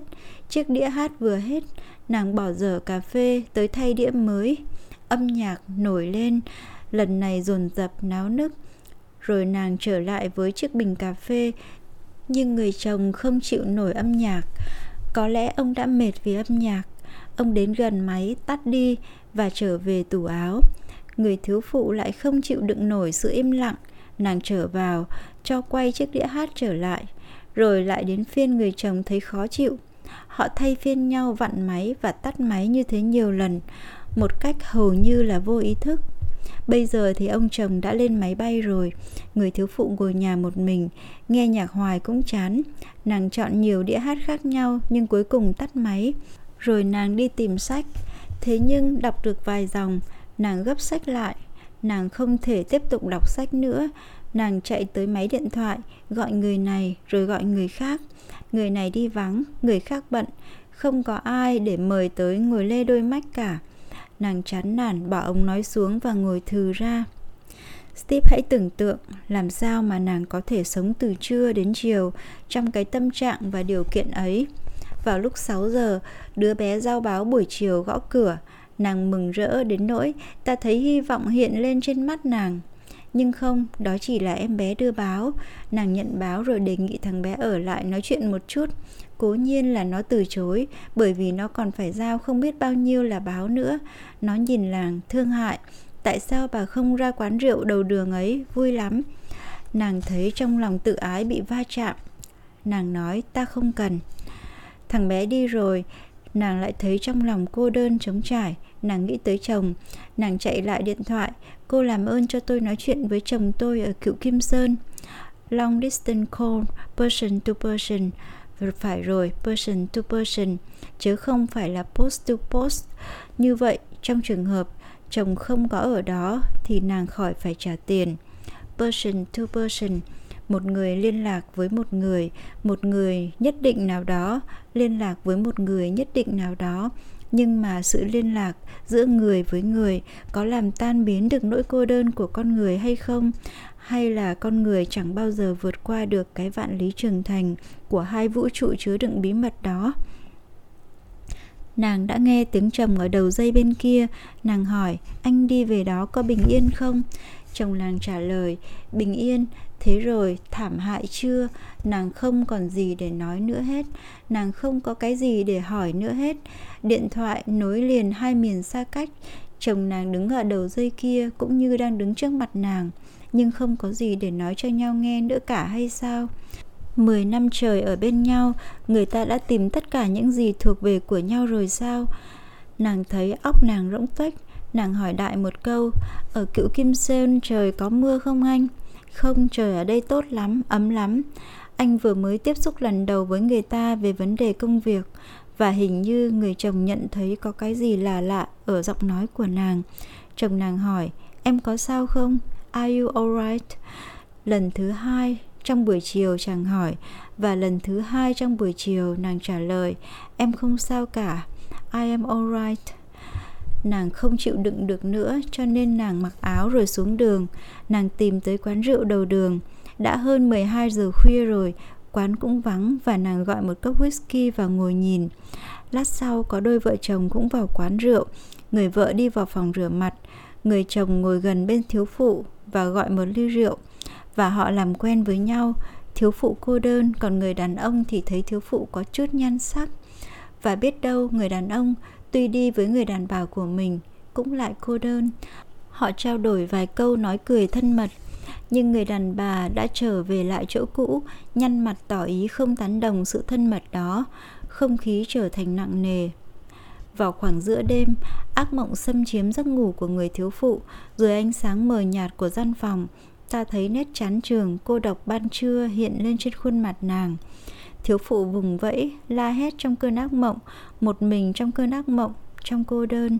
Nhưng bỗng có tiếng lách tách ở ổ khóa, có tiếng cửa mở, rồi cửa phòng ngủ cũng hé mở.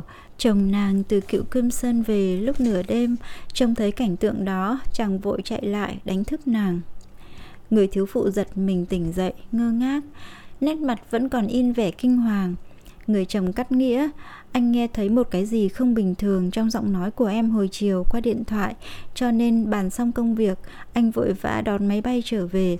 Em nằm mơ thấy gì mà vùng vẫy la hét dữ vậy? Em có sao không? Em có sao không? Are you alright? Lần thứ ba trong buổi chiều, chàng hỏi Are you alright?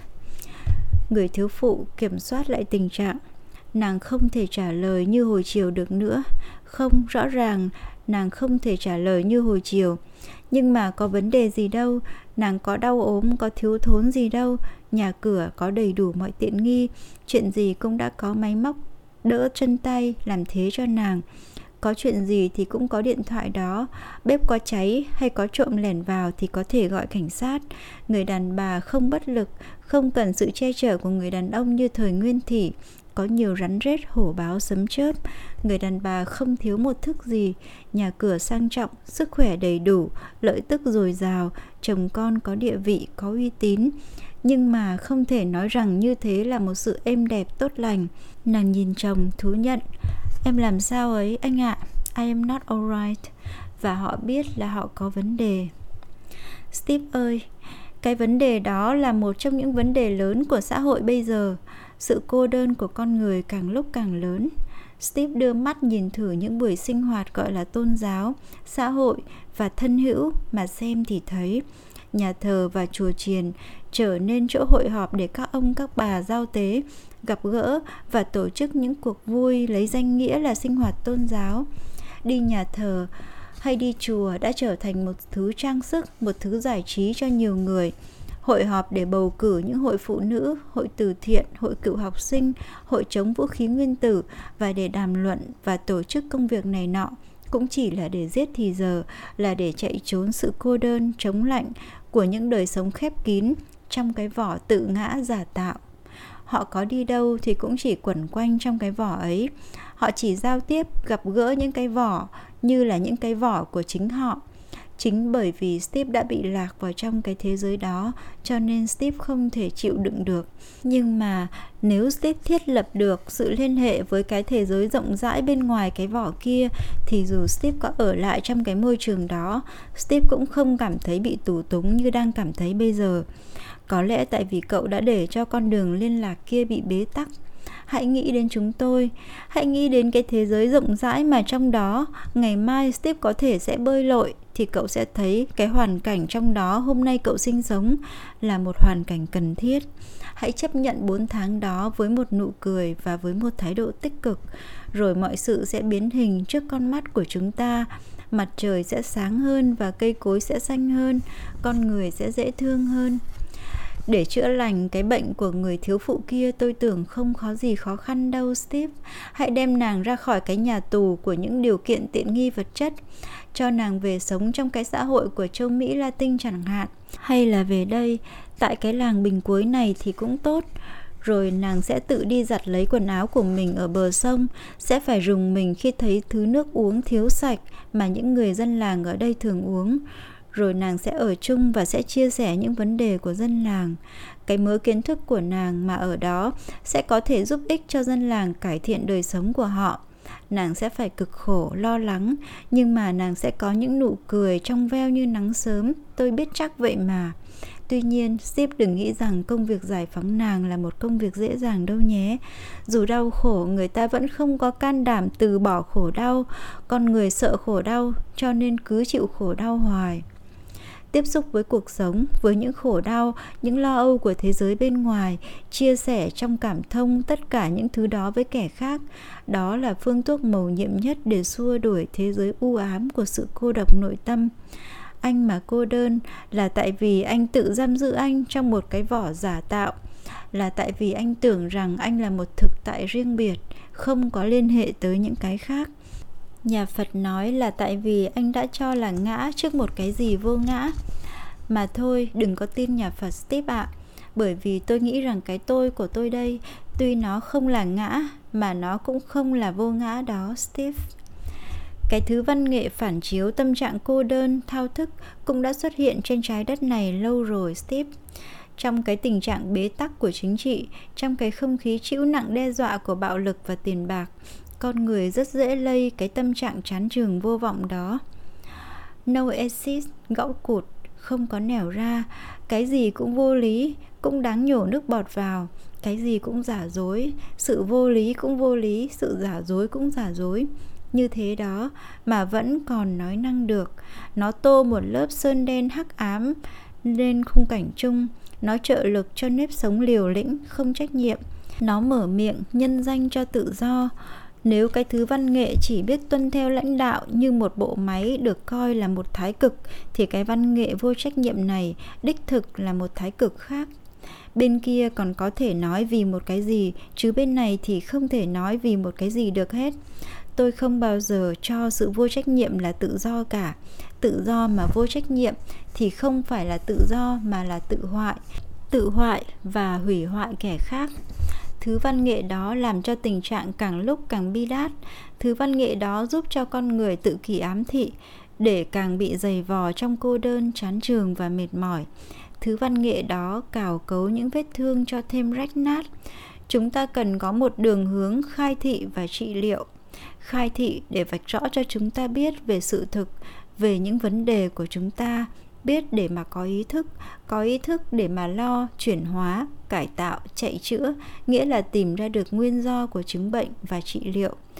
Nói thì chắc steve cười chứ thực ra theo nguyên tắc này, ta phải cô lập những người bị cái bệnh chán trường ra, hoặc giả là phải cô lập những người chưa bị bệnh ra một nơi, nghĩa là phải thiết lập những ấp chiến lược về văn hóa.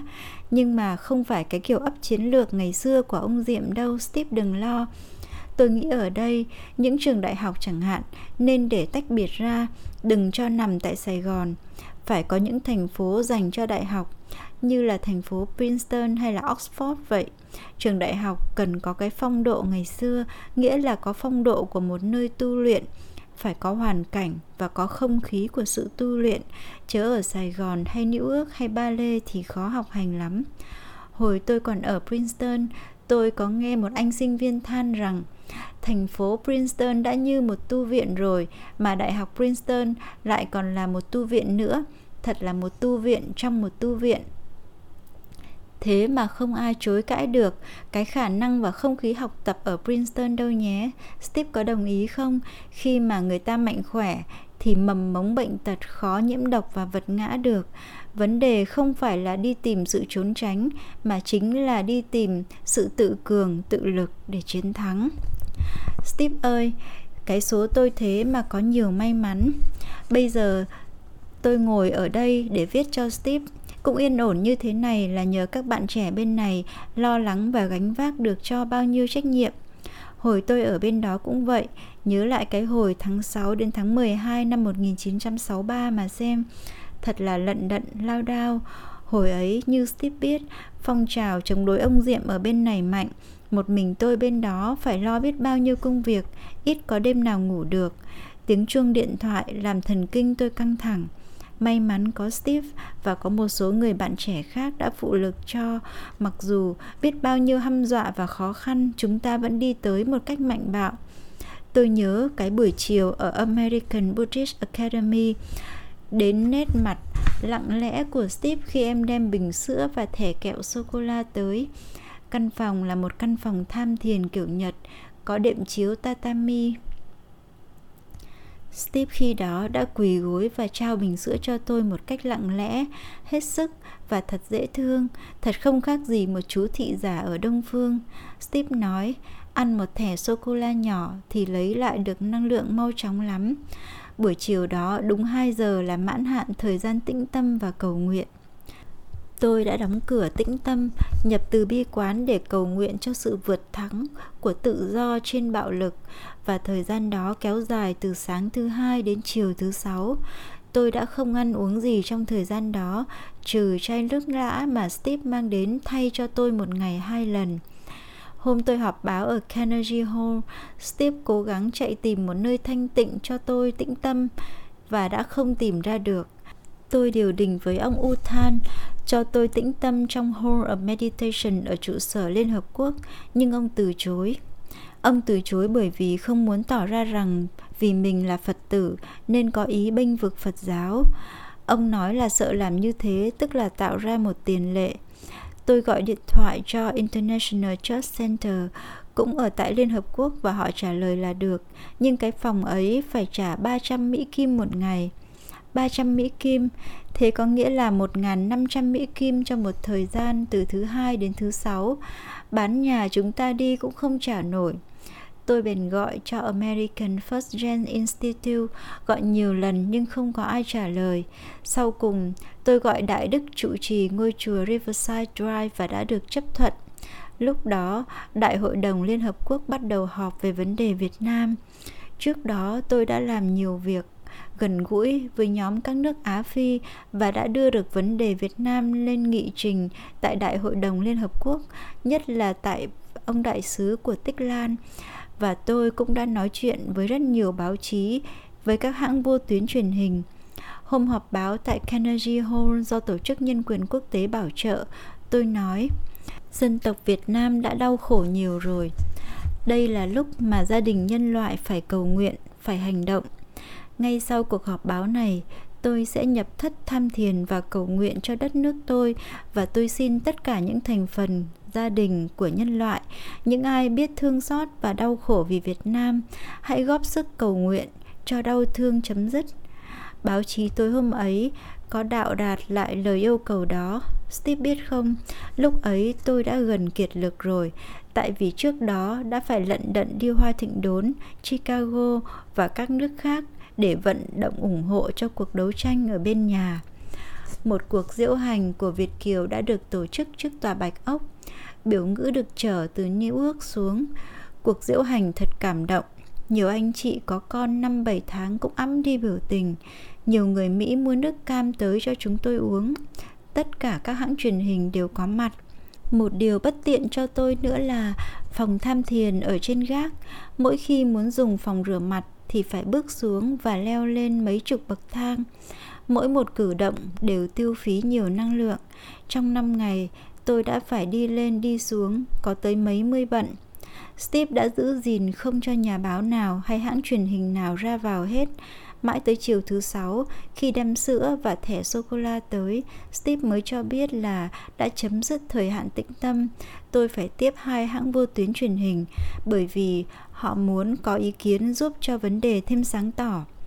Tôi uống từng ngụm sữa nhỏ và nhai những ngụm sữa ấy trước khi nuốt, và tôi cũng nhai một miếng sô-cô-la.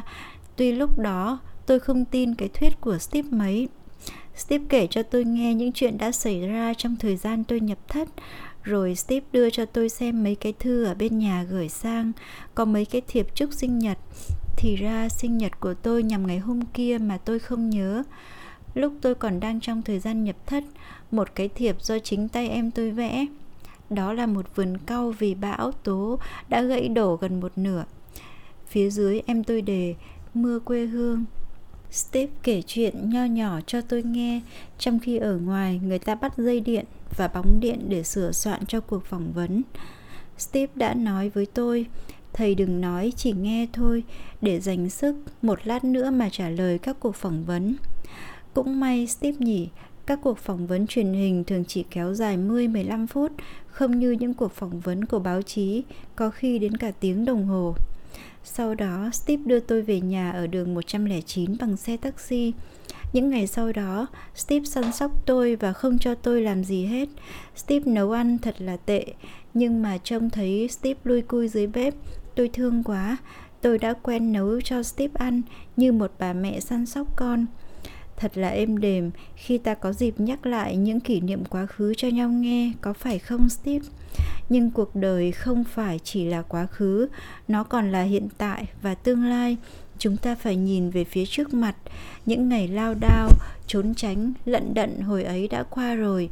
Nhưng những vấn đề của hôm nay đang còn và chúng ta đang phải đối diện với chúng. Chiều xuống rồi, tối nay tôi phải trở về thành phố. Hẹn Steve thư sau. Chương 13 Thiền không phải là suy tư về vấn đề triết học tiếp ạ. À. Nhất là lối suy tư với hy vọng tìm ra được giải đáp. Thiền là gieo những vấn đề lớn nhất của cuộc đời vào chính mảnh đất của bản thể mình, của tâm hồn mình, của máu huyết, của xương tủy mình. Thiền là nuôi nấng bằng chọn con người mình, vấn đề mà mình cho là khẩn thiết nhất của đời mình.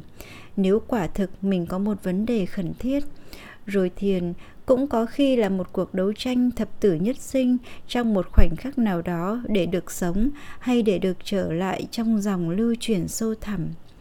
Có những giây phút gian nan hiểm nghèo, quyết định cả một cuộc đời mình, nhưng chẳng có ai hay biết mình hoàn toàn cô độc.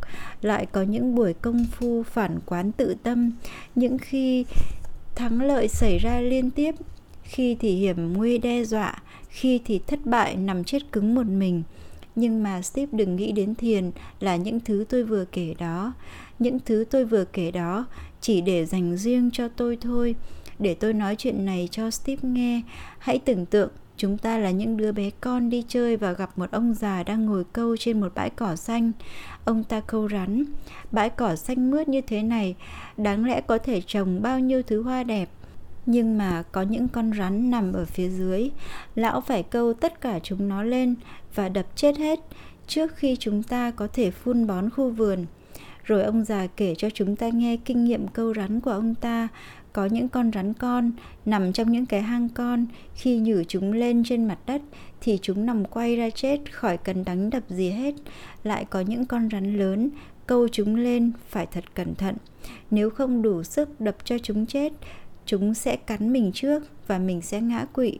Vì vậy, phải biết mình, biết ta, phải biết lúc nào mình đủ sức, lúc nào mình không đủ sức. Lại có những con rắn cần được câu lên một lúc hai con để chúng tự tiêu diệt nhau, khỏi phải nhọc sức mình đánh đập. Chúng ta thích thú nghe ông già kể chuyện và ngồi chứng kiến. Tuy chúng ta có hơi sợ sệt, có nhiều lúc thiền định nó cũng giống như vậy đó, steve ạ. à dưới đáy tiềm thức của anh, từ vô lượng vô biên kiếp, đó là nói theo kiểu nhà phật. Có những con rắn, hoặc những con ma, hoặc những con gì đó mà ta không thể gọi tên. Có người gọi là triền, là sử, là tập. Chúng nằm ở đó và chúng chi phối. Vậy muốn được tự do, ta phải mời chúng lên chơi trên mặt phẳng của ý thức. Cũng không phải là để đánh đập chúng như trường hợp ông già câu rắn kia đâu chúng tôi cần nhận diện chúng và đối thoại với chúng và nói với chúng rằng chúng ta không sợ chúng, bởi chúng ta là bạn chúng. Thế mà rồi chúng sẽ trở nên dễ thương hết chỗ nói đó, steve. Còn nếu không thì chúng vẫn tồn tại như là những mối đe dọa thường nhật của mình. Điều cần yếu là mình không nên sợ đối diện với chúng và chỉ cần cẩn thận, biết lúc nào là mình có thể mời chúng đến chơi, thế thôi. Nghĩa là mình phải sẵn sàng thiền là sẵn sàng. Cũng gần như hướng đạo sinh vậy, phải sẵn sàng. Nhưng mà muốn sẵn sàng thì phải có công phu sắp sẵn. Ví dụ bây giờ có người nói với steve, tôi cho anh biết độ hai ngày nữa thì anh chết. Nếu steve tin người đó thì chắc là steve sẽ cuống lên. Bởi vì steve không sẵn sàng. Không phải là không sẵn sàng để chết, mà là không sẵn sàng để mà có phản ứng thông minh nhất đối với cái ý tưởng kia cũng như bây giờ, người ta biết là cái cô hạnh trí tử mỹ miều kia không chịu yêu steve nữa và đã đi theo một người con trai khác, thì steve cũng thấy rõ là mình chưa sẵn sàng để mà đối phó với một ý tưởng như vậy. Và không sẵn sàng, cho nên steve sẽ không biết đặt chân, đặt tay vào đâu khi mà phát sinh sự việc. Và steve trước lấy nhiều khổ đau lý do quan trọng nhất khiến steve không sẵn sàng là sự sợ hãi những ý tưởng đó sự ghét bỏ những ý tưởng đó. Steve không thích nghĩ đến cái chết của mình và cũng không thích nghĩ đến cái phụ bạc có thể có của cô hạnh trí tử. Xin lỗi steve nhé. Tôi chỉ lấy ví dụ chơi như vậy mà thôi, vì không thích, cho nên Steve cứ dìm chúng xuống dưới cát để có cảm tưởng là chúng không thể có. Nếu bây giờ Steve mời chúng nó ra trình diện và cười với chúng, thế là mọi việc xong xuôi, nhưng mà cũng không dễ lắm đâu, hỡi người bạn trẻ tuổi của tôi. Mới hôm đầu tháng đây đi qua Giác Minh, tôi ngạc nhiên thấy Lý ngồi trong phòng khách, hai tay bị còng lại, thứ còng có khóa rất chắc. Xung quanh Lý là các bạn bè ngồi đông, toàn là những nhà văn, nhà báo. Báo của Lý bị đóng cửa từ mấy tháng nay rồi, nhưng mà Lý vẫn tiếp tục cuộc vận động dư luận không chịu thua. Chúng đã lùng bắt Lý, đã có lần Lý cải trang đi tạm trú ở miền Gia Định. Khi Lý trở về xin tạm trú ở Giác Minh, không ai cho phép Lý đi ra khỏi chùa. Thế mà hôm đó tự dưng Lý ra khỏi chùa, lập tức có hai người lạ đến sốc tay Lý kéo đi. Lý la lớn lên, người bên đường đổ xô lại, hai người lạ mặt vội vàng áp Lý tới cột trụ xe buýt và khóa còng tay Lý lại rồi lẩn mất. Những người bên đường súm lại, đưa hỏng Lý lên cao, luồn tay ra khỏi cột và với hai tay còng như thế, Lý trở về Giác Minh, yêu cầu gọi các bạn lại. Có những người đang đi gọi thợ sắt để đến chặt chiếc còng. Cổ tay Lý đỏ bầm, thấy tôi Lý cười, cổ tôi khan lại, không nói ra tiếng. Như thế này thì còn trời đất gì nữa. Giữa ban ngày ban mặt Lúc một giờ trưa Ngay trong khu đông đảo nhất của thành phố. Steve ơi, chúng tôi đang tiếp tục đi tới đây. Những gì sẽ xảy ra cho chúng tôi ở đằng kia chúng tôi chưa biết. Nhưng chúng tôi đặt niềm tin ở khả năng con người. Dù con người có tỏ ra ác độc đến mấy đi nữa Kẻ thù của chúng ta không phải là con người. Kẻ thù của chúng ta là vô minh, là cừu thù. Thôi để tôi đưa Steve vào làng Thăm và quên đi giây lát những cái vấn đề gay go đó Steve xem đây cũng là một làng nước mặn, thành ra vấn đề nước uống là một vấn đề lớn lao của làng. Người ta phải đổi một đôi nước tới 3 đồng bạc khi xe nước ngọt đi qua. Có khi thì là những ghe nước ngọt trèo tới và dân làng đem thùng và quang gánh ra để đổi. Người ta dùng chữ đổi để khỏi phải dùng chữ mua bởi vì nếu có người mua nước thì phải có người bán nước, điều mà không ai muốn xảy ra cả Steve xem những người dân quê yêu nước biết chừng nào. Steve đi qua con đê này và rẽ về bên trái.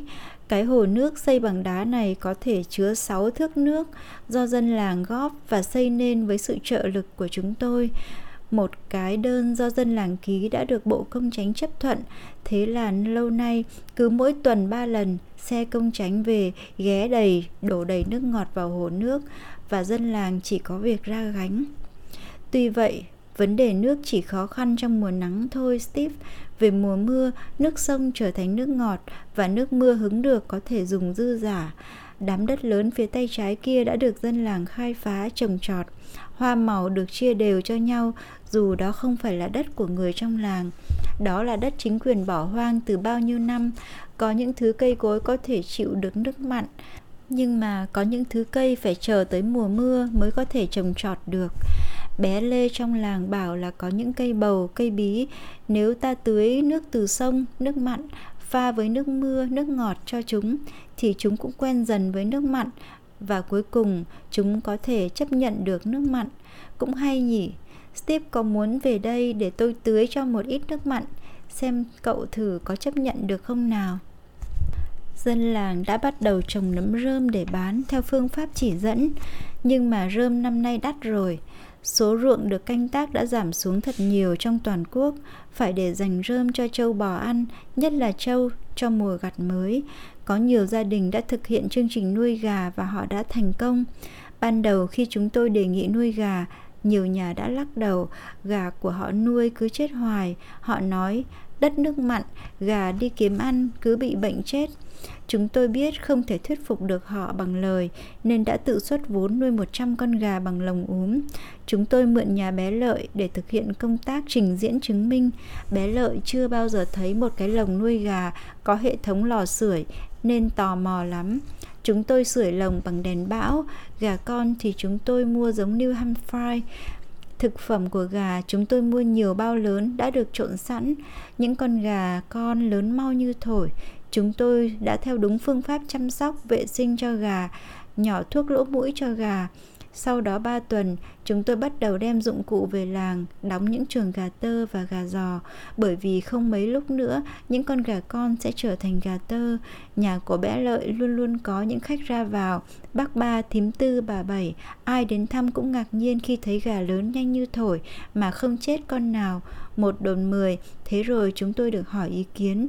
Năm ba gia đình đã quyết định nuôi gà để kiếm thêm lợi tức mọi công tác ở các làng thí nghiệm đều được thực hành theo kiểu đó, steve. Ban đầu thì phải nghiên cứu về tình trạng chung của làng, về các mặt y tế, giáo dục, kinh tế, xã hội, rồi tùy theo tình trạng mà bắt đầu công cuộc cải tiến. Phải đánh thức ước muốn của dân làng bằng các công tác trình diễn chứng minh và tự nhiên dân làng sẽ hưởng ứng. Tuy vậy, những công tác đầu phải làm ở nhiều làng vốn không phải là những công tác thuộc về kinh tế và tổ chức mà là những công tác về y tế và giáo dục. Trong các thành phần giảng viên của trường xã hội, có một vị tăng sĩ mà chúng tôi gọi là thầy tám. Vị này chứng tỏ một khả năng thu phục nhân tâm rất lớn. Chúng tôi đôi khi cũng gọi đùa thầy là bách khoa tự điển, bởi vì ông biết thật nhiều chuyện có lẽ chuyện gì ông cũng biết, từ tiếng pháp, tiếng anh, tiếng miên, cho đến thuốc tây, thuốc bắc, thuốc ngoại khoa, từ việc trồng cam, trồng bưởi cho tới việc gieo hạt bí, hạt bầu, từ dạy học đến coi sóc công trường kiến trúc. Chính ông sẽ coi sóc họa đồ và điều khiển việc dây cất trường xã hội của chúng tôi trong một làng thí điểm kia, mỗi lần thầy Tám về, ông chỉ mang theo một cái gói nhỏ, trong đó có đựng cau, trầu và một ve dầu gió bạch tượng, vài trái chanh, một ít bông gòn và vài cây kim. Thế mà được việc bằng mấy các cô cậu khác. Ban đầu thì thầy tìm tới nhà một người bị bệnh ban, một cậu bé chẳng hạn, thầy cạo gió và nếu cần thì cắt. Cắt có nghĩa là trích lễ, một loại châm cứu giản dị. Thầy dùng lá trầu hoặc một muối chanh, ít khi thầy dùng tới thuốc hay chích Mà lạ quá, người bệnh nào được thầy hành nghề cũng mát ra, qua được cơn nóng, tài thật. Thế rồi thầy mở khăn gói ra, ngồi trên bức ngựa, lấy trầu nhai bỏm bẻm, mời mọi người trong gia đình. Rồi thầy nói chuyện mưa gió, mùa màng, thời tiết, chuyện gì thầy nói cũng hay, thế mới lạ chứ. Dân làng mê thầy và hàng xóm ai bị bệnh đều mời tới thầy. Hầu hết cả xóm ai cũng là người chịu ơn thầy một cái ơn nhỏ nhưng mà thật bền chặt và thầy đề nghị cái gì dân làng cũng sốt sáng hưởng ứng Steve ạ. Ở mỗi làng Việt Nam đều có một ngôi chùa và một ông thầy chùa. Nếu thuyết phục được ông thầy theo phong trào cải tiến nông thôn thì chắc chắn là không bao lâu sau phong trào sẽ thành công, khỏi phải tâm lý chiến, khỏi phải ấp chiến lược lôi thôi làm gì có phải không? Hiện giờ chúng tôi rất cần chuyên viên, chúng tôi phải lo đào tạo, lấy kinh nghiệm của thầy Tám, công tác đưa vào chương trình học tập của trường, môn thực hiện trị liệu ngoại khoa, người cộng tác viên xã hội sau này cần phải nói chuyện hay như thầy Tám, đến với dân làng dễ dàng tự nhiên như thầy Tám. Điều đó quan trọng hơn những kiến thức có tính cách bác học mà thiếu giá trị thực dụng. khinh thường kho tàng kinh nghiệm của dân quê tức là mua chuộc lấy thất bại phải xem kỹ thuật mới như một cái gì đi đến để bổ túc, chứ không phải để bài bác, những kinh nghiệm và phương pháp truyền thống. Chúng tôi có ý muốn kết nạp những thanh niên nam nữ gốc ở nông thôn hơn là ở thành thị, bởi vì họ có khả năng hiểu biết và đến với người dân nông thôn dễ dàng hơn. Ngôi trường mà steve thấy đây không phải là không có một lịch sử kỳ thú đâu nhé. Ban đầu một cộng tác viên về làng và làm quen với vài em bé trong lúc chơi đùa, câu cá, hát hò. Rồi anh em cộng tác viên đó hỏi thăm về sự học hành của các em và rốt cuộc là các em bằng lòng để anh dạy cho mà học thay vì rong chơi suốt ngày.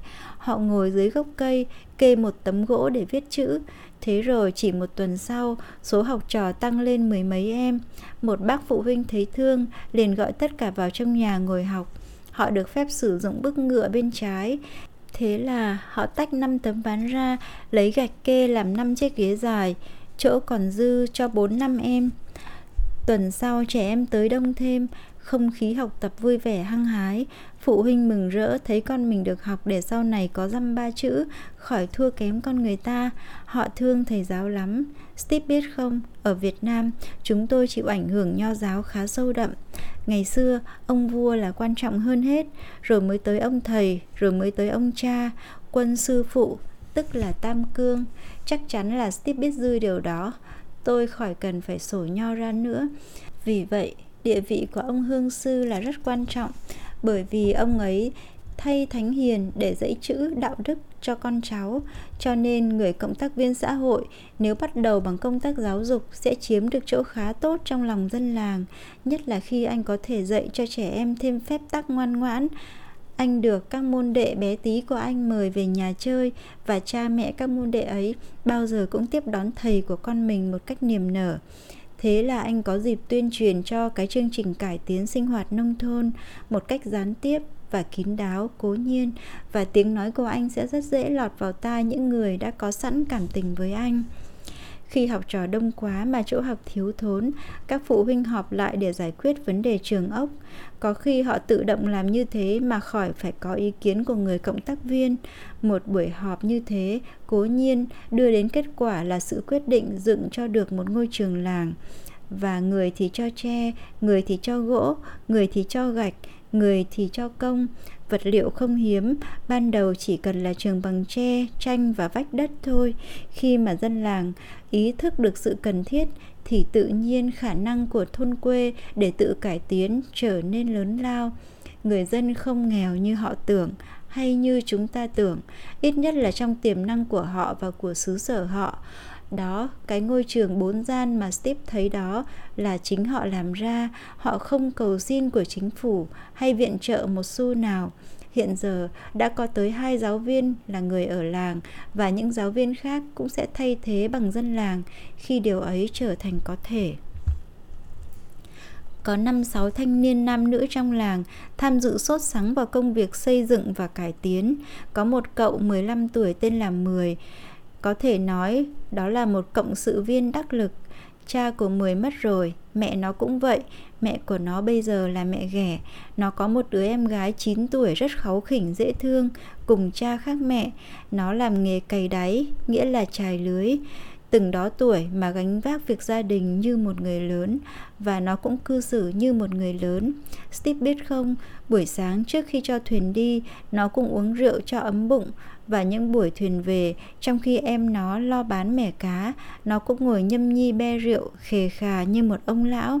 Tội nghiệp quá, việc làm thì nặng nhọc, bà dì ghẻ thì không ấm áp ngọt ngào, không có một thứ giải trí lành mạnh nào, không có phòng đọc sách, không có đàn hát, không có chuyện kiếm hiệp, không có hội hè, không có bạn hữu, không có thể thao, bóng truyền, bóng bàn, chỉ có rượu và đánh bạc. May mà nó chưa xa vào cái nghiệp đánh bạc. Em gái nó, con 11, là một học trò của trường Chim Sơn Ca.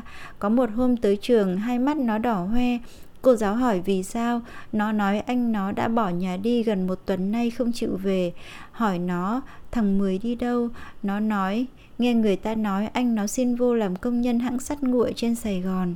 Khi tôi nghe câu chuyện, tôi nói, chết rồi, thằng bé bị đô thành quyến rũ mất rồi để là em nó ở đây cho ai nuôi, hay là để cho cái bà dì ghẻ thiếu cảm tình ấy.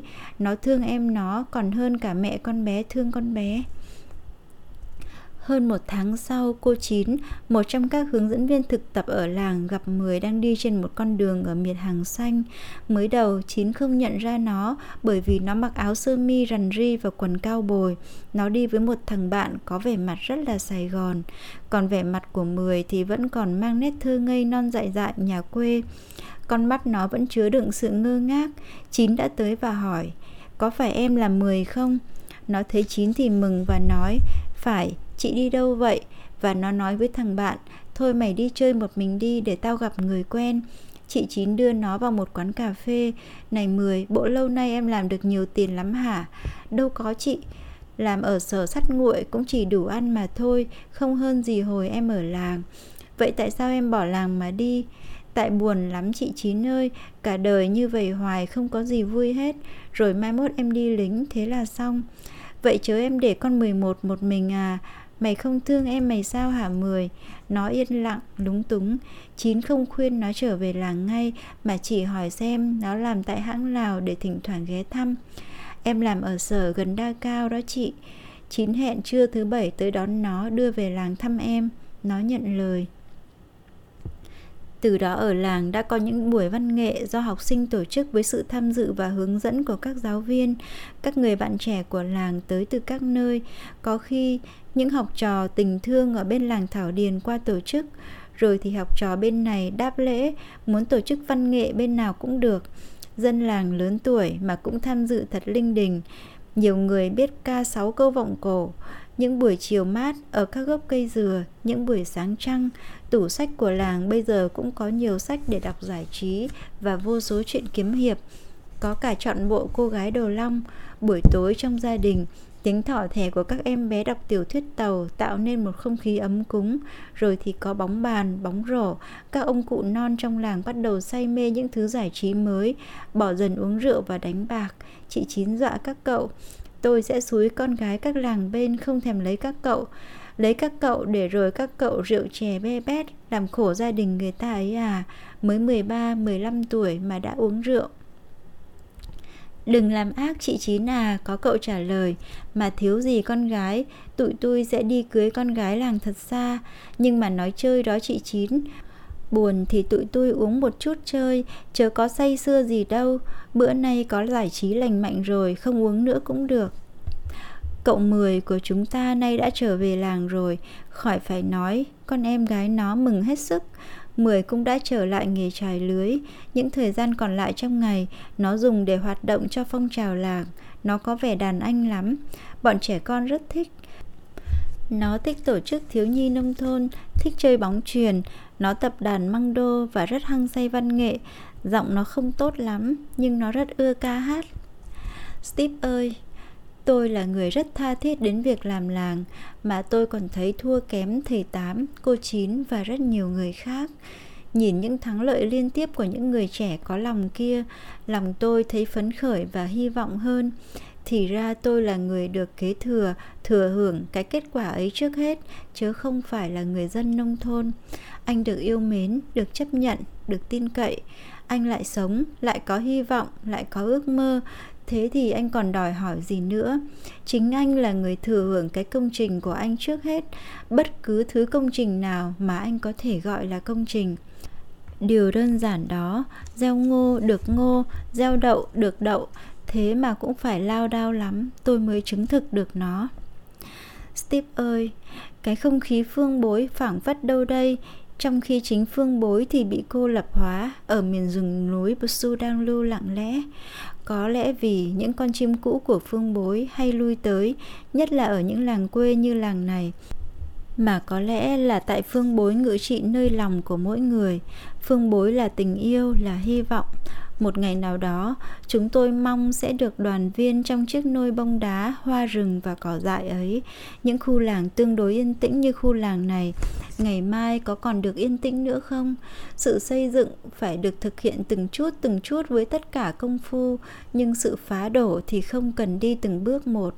Một vài phút, một vài giờ đồng hồ, thôi thế là tất cả tiêu tan chiến tranh không tôn trọng một giá trị nào kể cả những giá trị truyền thống và nhân dân và nhất là nó tiêu diệt hy vọng. Chương 14 Trời nóng quá Steve ơi, mỗi lần được về đến làng, tôi sung sướng như là được bơi lội trong một dòng sông mát. Ở đây có nhiều gió, nhìn đồng lúa và rạch dừa xanh là có thể thấy thoải mái được rồi. Cái nơi chúng tôi cư trú ở Sài Gòn thật là tệ quá, nóng không chịu nổi. Chúng tôi ở tận trên gác, Thứ nhì, trần nhà làm bằng giấy và nẹp gỗ, chật trội lắm. Thế đó mà không nóng bức sao được. Buổi trưa chúng tôi cứ phải mặc áo ngắn, xuống ngồi ở dưới gốc cây cau cho đỡ bức. Ăn uống không được. Ông Tư hàng xóm xúi tôi đặt một cái máy lạnh trong phòng. Đặt cái máy lạnh trong phòng thì tốn một số tiền nào đó, nhưng mà mình sẽ làm việc được bằng hai, như thế có lợi không? Ông Tư nói tới chuyện lợi hại, ông cũng có lý một phần nào đó. Quả thật trời nóng như thế này tôi chẳng biết lách soạn chấm gì được. Mình cũng thấy bị liêu siêu nhưng mà nghĩ lại thì không được không thể nào được. Không phải là vì cái máy quá đắt. Ông tổng thư ký nói có thể mua một cái ít tiền cũng được nhưng mà trong cái xóm nghèo đó mà mình có máy lạnh đặt trong phòng thì thật là không biết đồng sự một chút nào. Thiên hạ sẽ nhìn bằng con mắt gì? Cái xe hơi của trường là một cái xe cũ, cái mã của nó còn có thể chấp nhận được không ai nói gì. Nhưng mà một cái máy lạnh thì thật là nhìn cao quá. Tôi liền kiếm giải pháp khác. Phía trước có nhà anh bảy, có gác ảnh độc thân, buổi sáng xách mô tô đi làm, chiều tối mới về. Ảnh bằng lòng cho tôi sử dụng nhà trong lúc ảnh đi vắng. Thế là tự nhiên, tôi có cả một cái lâu đài.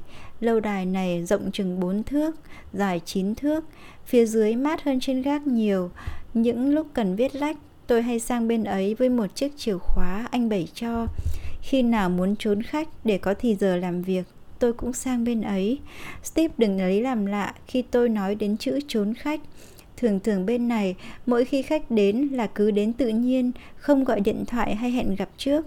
Vì thế mình đi trốn chẳng có tội lỗi gì cả, chỉ trừ giờ mình phải ngồi ở chỗ bàn giấy. Tôi ghét cái bàn giấy nhất, steve à. Chúng tôi cũng phát giác ra được một cái cửa hàng bán chè đỗ xanh và chè bông cau, nấu theo kiểu miền trung. Tôi thì thích hai thứ chè ấy lắm chè là gì ấy hử chè là một thứ súp ngọt biết cắt nghĩa làm sao cứ ăn mới biết là ngon, chứ nghe nói súp ngọt thì có lẽ Steve đã lắc đầu rồi. Họ cất chè trong tủ lạnh. Mỗi khi trời nóng mà được ăn một hai chén nhỏ xíu thôi thì cũng ngon như là uống nước dừa. Steve thèm nước dừa lắm, phải không? Giữa tôi và Nguyên Hưng có một sự khác nhau rất lớn. Nói như thế nghĩa là còn có nhiều sự khác nhau nhỏ hơn. Đó là Nguyên Hưng ghét thức ăn ngọt mà tôi lại ưa. Thành thử mỗi khi nhờ bé Tám mua về, chỉ có mình tôi ăn, còn Nguyên Hưng thì ngồi ngó. Có khi bé Tám ăn với tôi, có khi thì Mẫn hay Toàn, nếu gặp dịp họ đến chơi. Toàn độ này coi sóc một nhà in, bữa trưa nào cũng ghé tôi chơi và cũng thỉnh thoảng trả tiền chè bông cau hoặc chè đỗ xanh cho tôi. Còn Mẫn thì lo nhà sách với Tuệ, tất cả đều có phận sự rồi Steve. Chiều hôm nay, tôi lại ăn cơm ở đây trong làng với Quảng và Thu, hai cộng tác viên thường trực.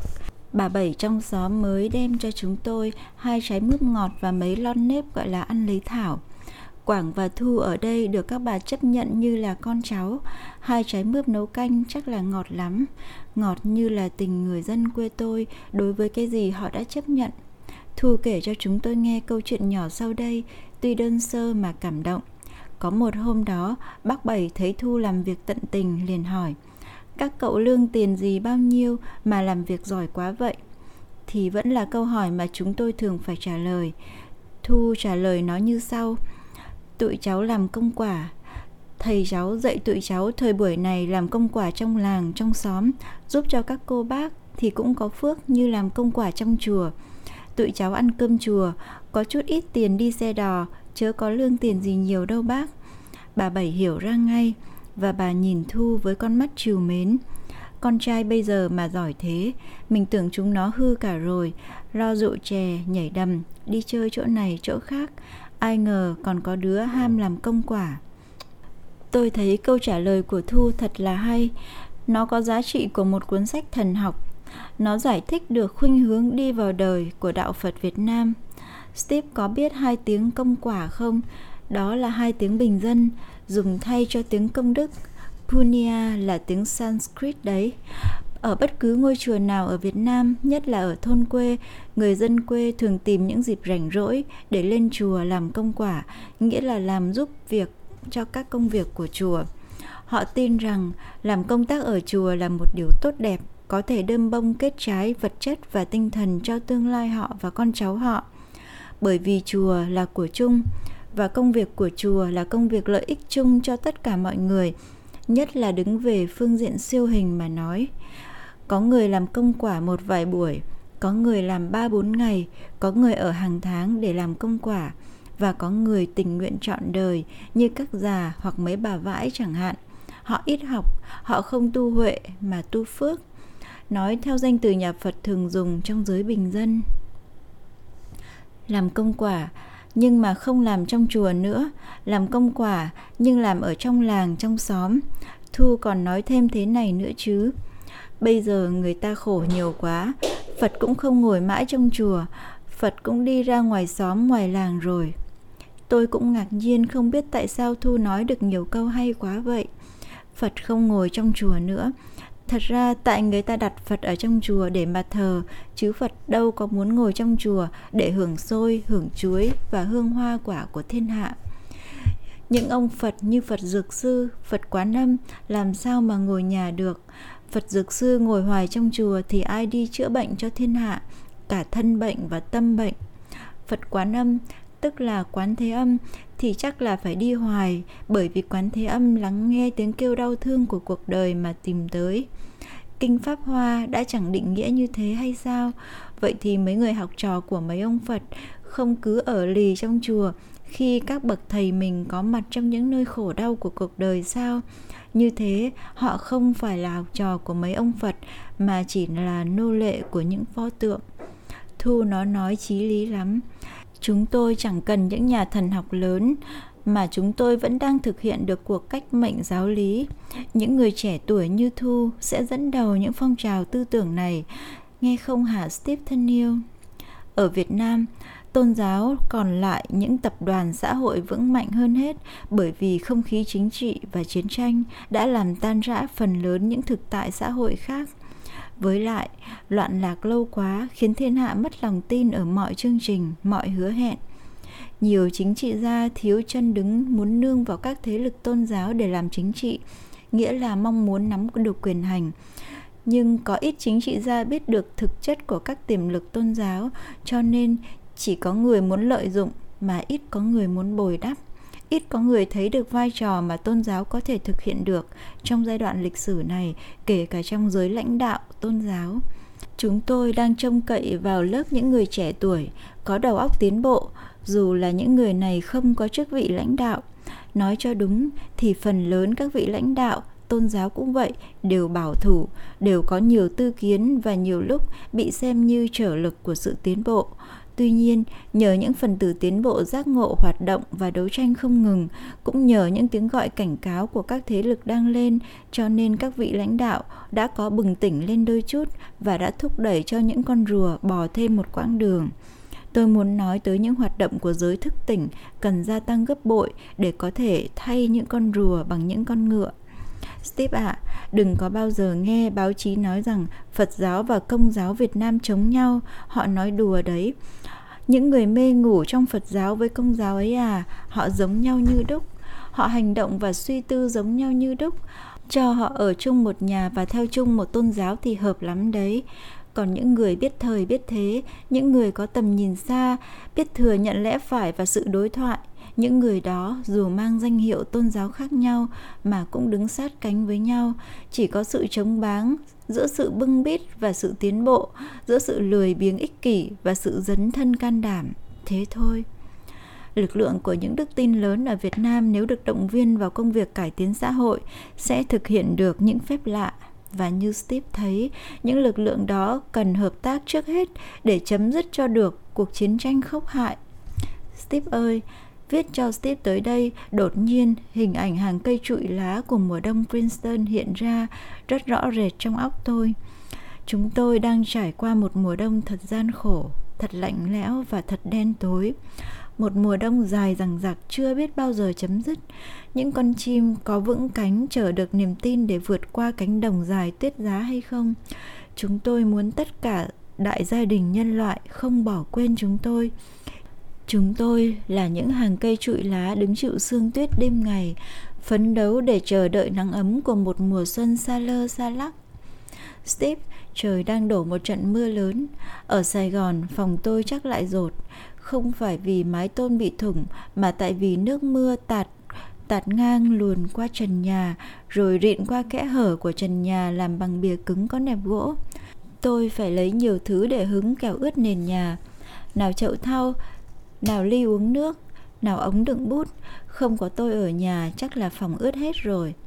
Giờ này, gần 200 khóa sinh trường xã hội chúng tôi đang ở trong các trại thực tập ở miền quê.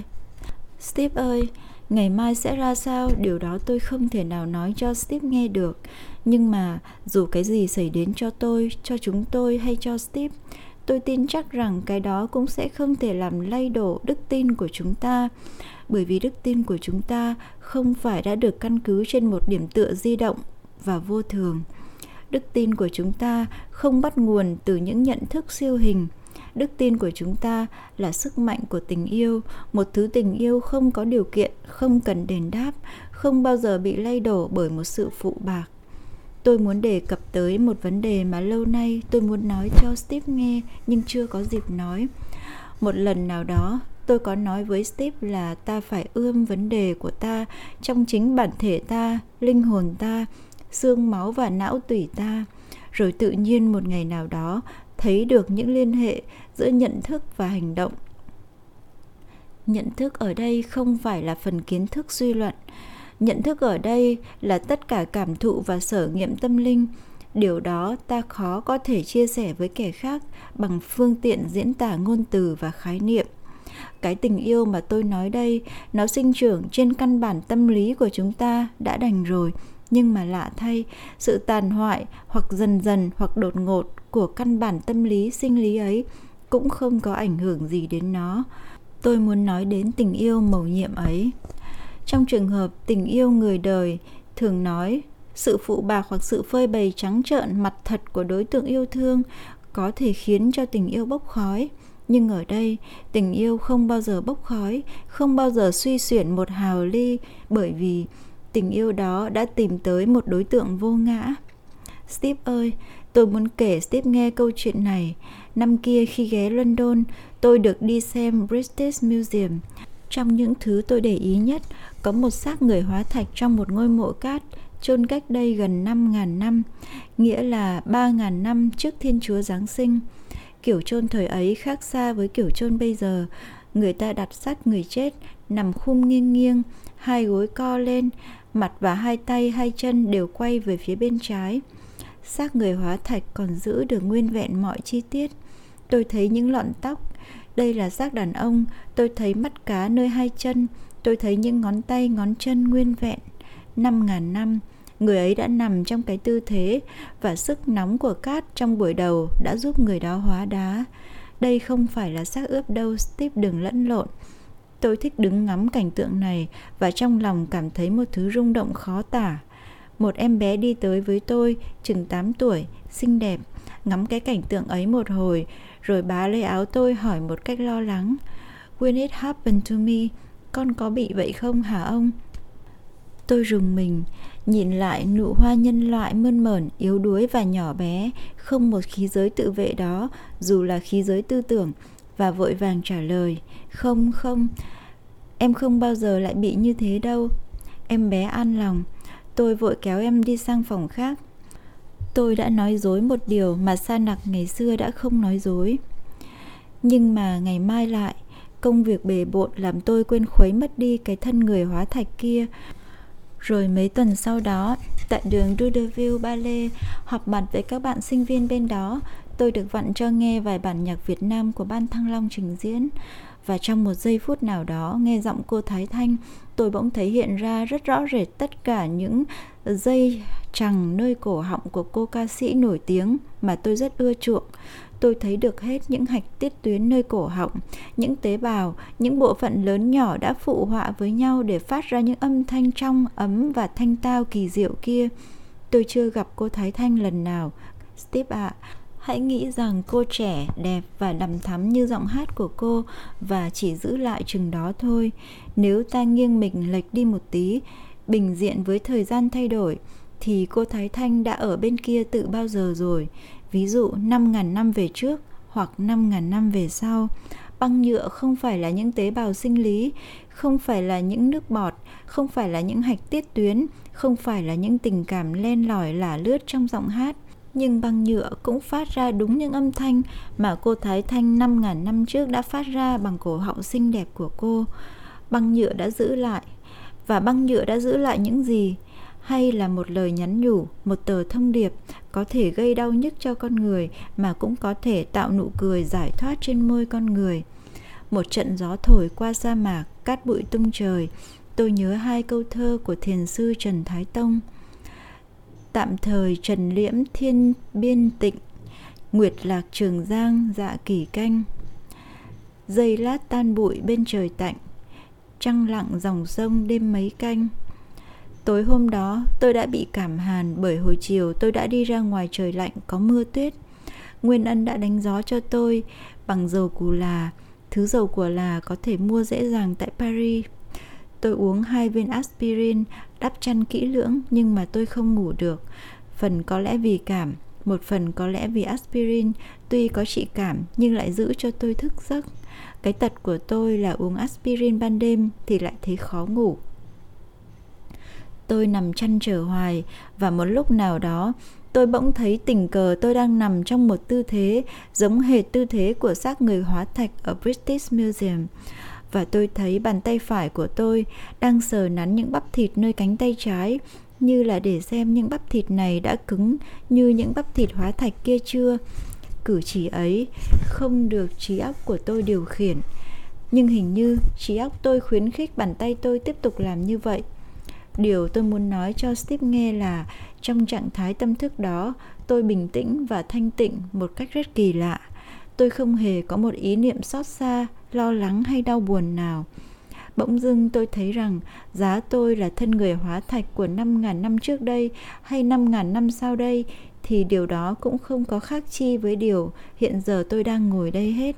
Tôi vẫn cười như thường, ý niệm về quá khứ, hiện tại và tương lai như bốc khói. Steve ơi, tôi thấy tôi đang đứng thấp thoáng ở cửa ngõ của một thứ hiện tại thoát ly thời gian, thoát ly mọi sự chuyển động. Tôi trỗi dậy và ngồi trong tư thế tham thiền suốt một đêm đó. Mưa như thác đổ trong tâm hồn tôi, mưa như xối chảy, những giọt nước to, những dòng suối nhỏ tuôn ào ạt, vừa gột rửa, vừa vỗ về, vừa thấm nhuần, vừa nuôi dưỡng. Không còn gì hết, chỉ còn sự vững trái an tĩnh. Tôi ngồi như một trái núi đá và miệng tôi mỉm cười. Nếu có ai chứng kiến được những gì xảy ra cho tôi đêm hôm đó, chắc người ta sẽ nói, xong xong hết tất cả rồi, sáng mai sẽ có thay đổi lớn. Nhưng không có sự thay đổi nào hết, Steve thân yêu ạ. À. Lúc 7 giờ sáng, tôi lấy bút ghi lại một vài nét những điều còn rào rạt trong tâm hồn. Những vần thơ kỳ lạ đó tôi vẫn còn giữ đây. Và buổi sáng mai tôi ăn điểm tâm với các bạn, bình thản như không có gì xảy ra đêm hôm qua hết. Chúng tôi lại bàn tính công việc, vẫn là những công việc đã dụ trù từ trước đó, những công việc cho tương lai. Steve nghe không? Cho tương lai, nghĩa là tôi được đặt trở lui trên bình diện không gian ước lệ cũ. Tôi bàn với các bạn trẻ về từng chi tiết của công việc và chính tôi cũng ngạc nhiên không hiểu tại sao tôi có thể làm công việc đó, công việc mà những người chứng kiến hiện tượng đêm qua có thể xem như là không dính líu gì tới con người đương sự hết. Đối với đêm qua, tất cả các công việc hôm nay phải là hoa đốm hư không? Nhưng mà không, nó không phải là hoa đốm hư không.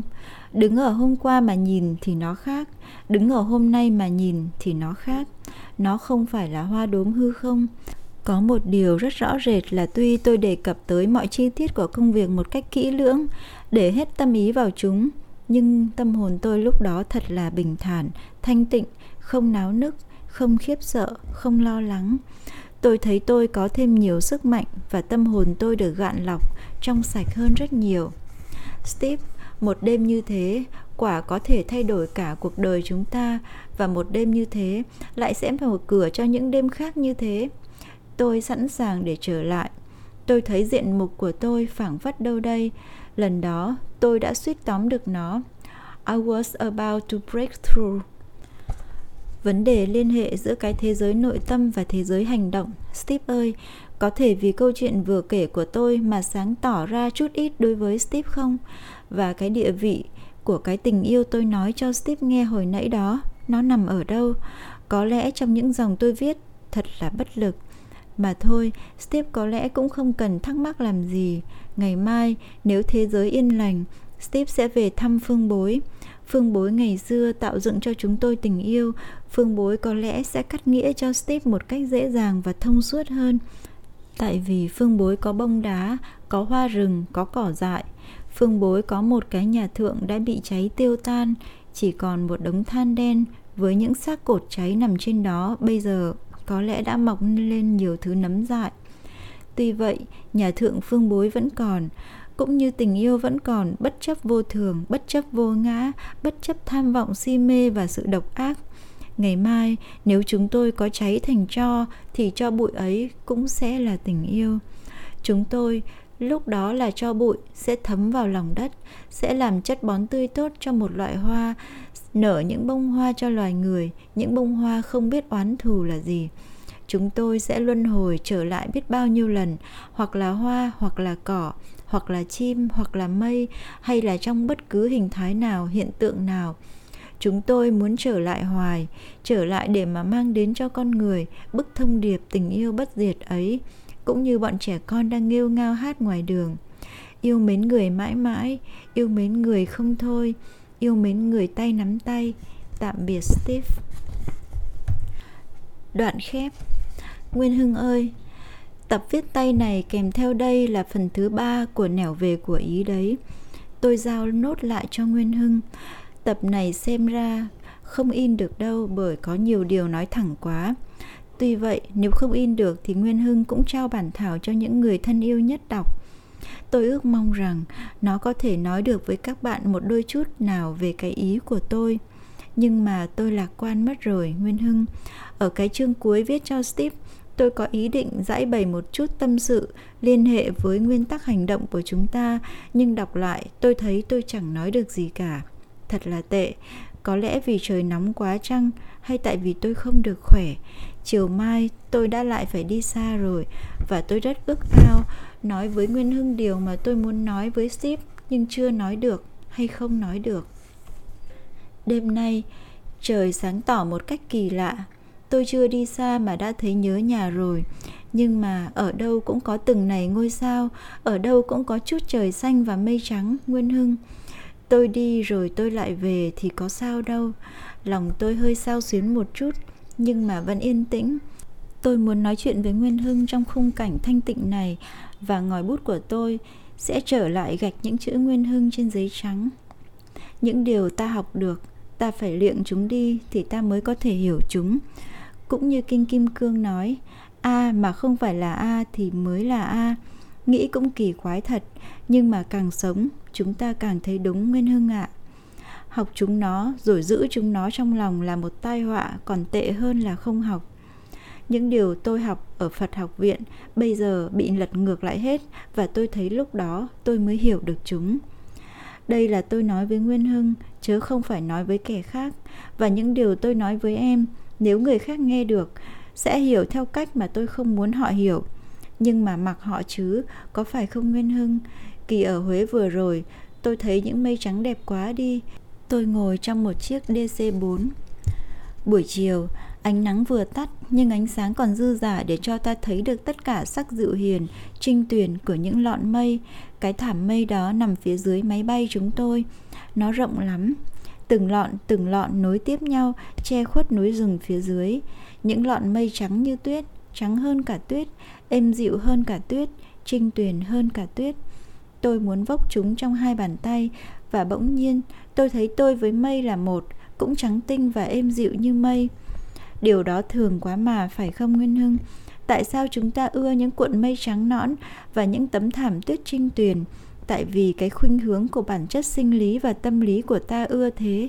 Ta ưa những cái gì tinh sạch, đẹp đẽ và an lành tinh sạch, đẹp đẽ và an lành, theo nhận định và lập trường của cơ thể ta, tâm lý ta, chứ không hẳn là tinh sạch, đẹp đẽ và an lành như những tính cách khách quan của thực tại. Ưa một tờ giấy trắng, ưa một dòng nước trong, ưa một nét nhạc mềm hay ưa một thiếu nữ xinh đẹp thì cũng vậy, không có khác nhau gì hết trên căn bản tâm lý của con người. Nguyên Hưng chẳng thường nghe người ta đem tuyết, đem trăng, đem hoa để tả người con gái đẹp đó sao, nhất là khi những người con gái đẹp có vẻ hiền thục thì người ta lại ví đó là tiên là Phật bởi vì tiên Phật vừa đẹp lại vừa hiền và bên dưới những cái thiên hạ cho là đẹp, là sạch, là lành thì người ta còn tham lam đặt thêm nền tảng của sự thường còn. Đó là do nhu yếu của con người mà ra cả con người ưa cái gì thanh sạch đẹp đẽ hiền lành và ưa cái ấy thuộc về mình, đồng nhất với mình và thường còn với mình. Thế rồi phía bên kia còn gì?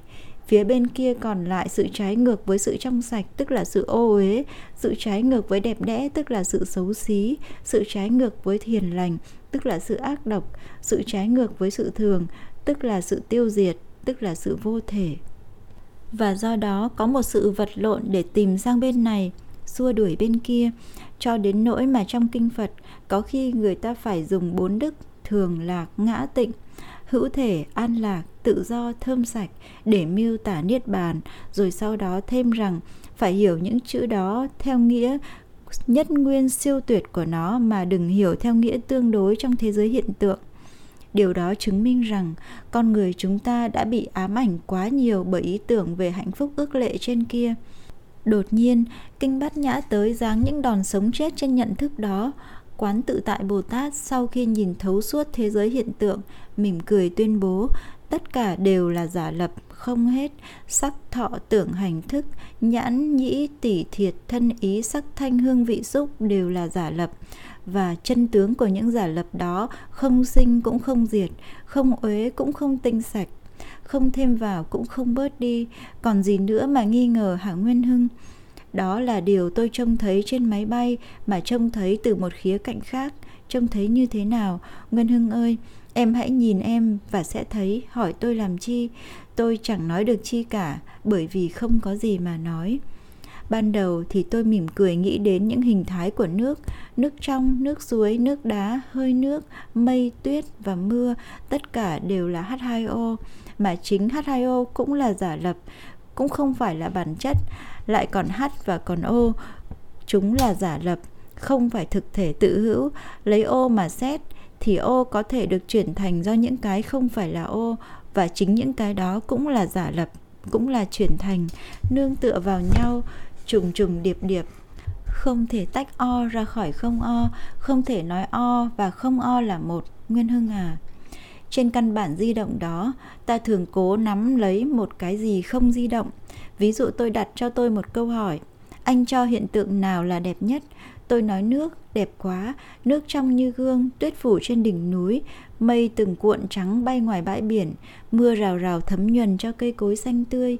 Nếu thiếu nước, thế giới này sẽ điêu tàn, khô cằn, héo hon và buồn bã biết mấy. Cho nên tôi thấy nước là đẹp.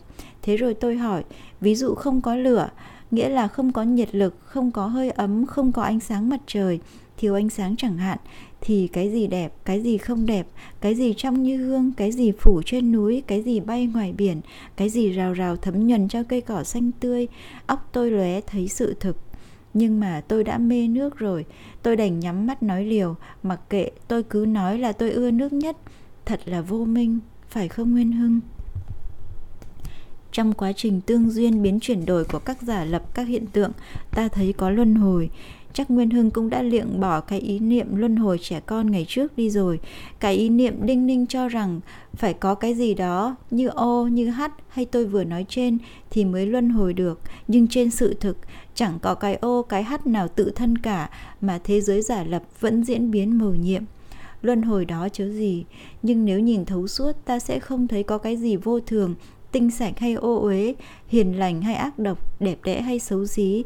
Đừng nói cho trẻ con biết điều đó bởi vì chúng sẽ nói không có hiền ác không có tốt xấu và không có luân lý trẻ con chưa mở mắt ở thời nào cũng vậy Nguyên Hưng ơi, giữa cái tinh sạch và cái ô uế, giữa cái đau khổ và cái sung sướng, giữa cái hiền lành và cái độc ác, mình theo cái nào? Nghe hỏi mà buồn cười có phải không Nguyên Hưng? Theo cái tinh sạch, cái sung sướng, cái hiền lành thì mình phải đập tan, phải tiêu diệt cái ô uế, cái đau khổ, cái độc ác mà tiêu diệt chúng được chăng? Nếu cái này có, nhờ cái kia có, thì cái trong sạch cũng do cái ô uế mà có. Tiêu diệt cái ô uế tức là tiêu diệt luôn cái trong sạch. Vì lẽ cái này không thì cái kia không. Kết luận nên là dung dưỡng cái ô uế, cái độc ác, cái đau khổ hay sao? Nhưng mà nguyên hưng ơi, tất cả những cặp đối nghịch đó đã là do chúng ta tạo nên bằng nhận thức của chúng ta, bằng lập trường tâm sinh lý của chúng ta hoan lạc và đau khổ trở nên những đại vấn đề.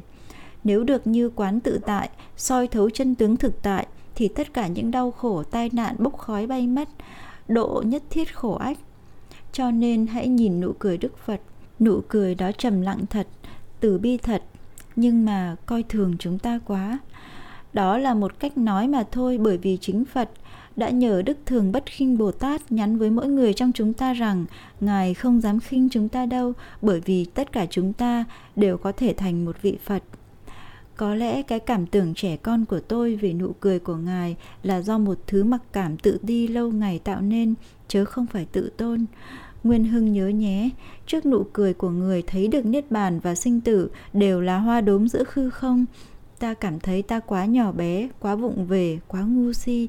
Ngài thương cho chúng ta không phải vì chúng ta đau, mà tại vì chúng ta không thấy đường, cho nên bị đau, thế thôi. Từ hồi nhỏ, tôi đặt vấn đề bản chất của lòng từ bi và tội nghiệp cho tôi. Tôi chỉ học được và nếm được chút ít từ bi sau này, không phải nhờ học tập hay nhờ đặt vấn đề, mà là nhờ khổ đau. Tôi không tự hào gì hết về chút khổ đau ấy, cũng như không có ai tự hào về tiếng hét to sợ hãi của mình khi nhận lầm sợi dây là con rắn. Khổ đau của tôi cũng chỉ là sợi dây, cũng chỉ là hoa đốm hư không. Đáng lẽ nó phải tan biến như mây khói khi mặt trời lên. Nhưng mà nó chưa tan biến thành mây khói, cho nên anh vẫn đau khổ và anh chịu không nổi, nên anh tự vùng dậy. Vậy phật có thấy anh đau khổ không? Phật có chịu nổi khi thấy anh đau khổ không? Mà ông ấy ngồi cười hoài vậy tôi lý luận rằng tình thương là phải có chấp thủ. Tình thương nào cũng vậy. Tình trai gái yêu nhau, tình mẹ thương con, tình nước non, tình nhân loại, tình chúng sinh. Nghĩa là cả từ bi. Bởi hễ có thương ai, lo lắng cho ai, anh cũng phải thao thức mong mỏi, không thể lãng quên. Thế thì trông thấy chúng sinh đau khổ vô lượng vô biên như thế kia, phật cũng lo lắng lắm chứ, sao mà ngồi cười được hoài? Thật ra thì tại mình tạc tượng ngài ngồi cười, chớ vị tất ngài đã ngồi cười. Nhưng mà có phải trong hầu hết những đêm khuya, những lo lắng và thao thức của con người, có tình thương đều phát sinh vì lý do con người đó là người trần mắt thịt còn đối với thực tướng vũ trụ vẫn còn mờ mờ nhân ảnh như người đi đêm không? Một ông bác sĩ biết rõ tình trạng bệnh nhân thì không ngồi giả định thế này thế kia để tạo ra một trăm ngàn giả thuyết và lo lắng như thân nhân của bệnh nhân. Và nếu biết bệnh sẽ qua thì ông sẽ cười. Nhưng không phải là nụ cười độc ác, đó chỉ là nụ cười của người biết chuyện, không còn phải lo lắng hão huyền vô ích. Đại bi maha karuna bản chất của nó, nguyên hưng ơi, làm sao tôi diễn tả cho được? Nguyên hưng, sự thực nằm ở đó, em làm quen với nó đi, chỉ khi nào em bắt đầu thấy được giữa bùn đen kia với tuyết trắng nọ không có gì là xấu, không có gì đẹp. Chỉ khi nào em biết bắt đầu nhìn sự thật với tâm niệm không phân biệt, nghĩa là không biến kế, thì em mới có thể nếm được thế nào là tâm đại bi dưới con mắt của đại bi không có tả cũng không có hữu không có thù cũng không có bạn không có thân không có sơ mà đại bi không phải là vật vô tri. Đại bi là tinh lực mầu nhiệm và sáng chói. Vì dưới con mắt của đại bi không có cá thể riêng biệt của nhân của ngã cho nên không một hiện tượng nhân ngã nào động được tới đại bi. Em ơi, nếu con người có độc ác tới nước móc mắt em hay mổ ruột em thì em cũng nên mỉm cười và nhìn con người bằng cặp mắt ngập tràn xót thương. Hoàn cảnh, tập quán và sự vô minh đã khiến cho con người hành động dại dột như thế. Hãy nhìn con người đã đành tâm tiêu diệt em và đang tạo nên cho em những oan ức khổ nhục lớn lao như trăm ngàn quả núi. Hãy nhìn con người ấy với niềm xót thương. Hãy rót tất cả niềm xót thương từ suối mắt của em vào người đó. Mà đừng để một gợn oán trách oán hờn hiện lên trên tâm hồn. Vì không thấy được đường đi nước bước, cho nên cái người làm khổ em mới vụng dại lỗi lầm như vậy. Giả sử một buổi sáng nào đó, em nghe rằng tôi đã chết tăm tối và bạo tàn dưới sự độc ác của con người, em cũng nên nghĩ rằng tôi đã nhắm mắt với một tâm niệm an lành, không oán hận, không tủi nhục. Em nên nghĩ rằng giờ phút cuối tôi vẫn không quay lại thù ghét con người. Không con người không bao giờ đáng cho chúng ta thù ghét. Nghĩ như thế, chắc chắn em sẽ mỉm cười được. Rồi nhớ tôi, đường em em cứ đi. Em có một nơi nương tựa mà không ai có thể phá đổ và cướp giật đi được. Không ai có thể làm lung lay niềm tin của em. Bởi vì niềm tin ấy không nương tựa nơi bất cứ một giả lập nào của thế giới hiện tượng. Niềm tin ấy và tình yêu là một. Thứ tình yêu chỉ có thể phát hiện khi em bắt đầu nhìn thấu qua thế giới hiện tượng giả lập để em có thể thấy được em trong tất cả và thấy tất cả trong em. Ngày xưa, đọc những câu chuyện như câu chuyện đạo sĩ nhẫn nhục để cho tên vua cường bạo xẻo thịt cắt tai mà không sinh lòng oán hận. Tôi nghĩ đạo sĩ không phải con người, chỉ có thánh mới làm được như vậy nhưng nguyên hưng ơi, tại lúc đó tôi chưa biết đại bi là gì. Đại bi là sự mở mắt trông thấy và chỉ có sự mở mắt trông thấy tận cùng mới khiến cho tình thương trở thành vô điều kiện, nghĩa là biến thành bản chất đại bi. Đạo sĩ nhẫn nhục kia đâu có sự giận hờn nào để mà cần nén xuống. Không chỉ có sự xót thương giữa chúng ta và đạo sĩ kia và vị bồ tát kia, không có gì ngăn cách đâu nguyên hưng có phải tình yêu đã dạy rằng em có thể làm được như người? Thôi, em đã lớn rồi, tự lo liệu lấy. Chiều mai tôi phải đi rồi. Những dòng chữ viết đêm nay tôi sẽ không có thì giờ đọc lại. Nguyên hưng, cho tôi dừng ngang đây. Ngày mai tôi sẽ còn gặp em trước khi lên đường. Sài Gòn, ngày 11 tháng 5 năm 1966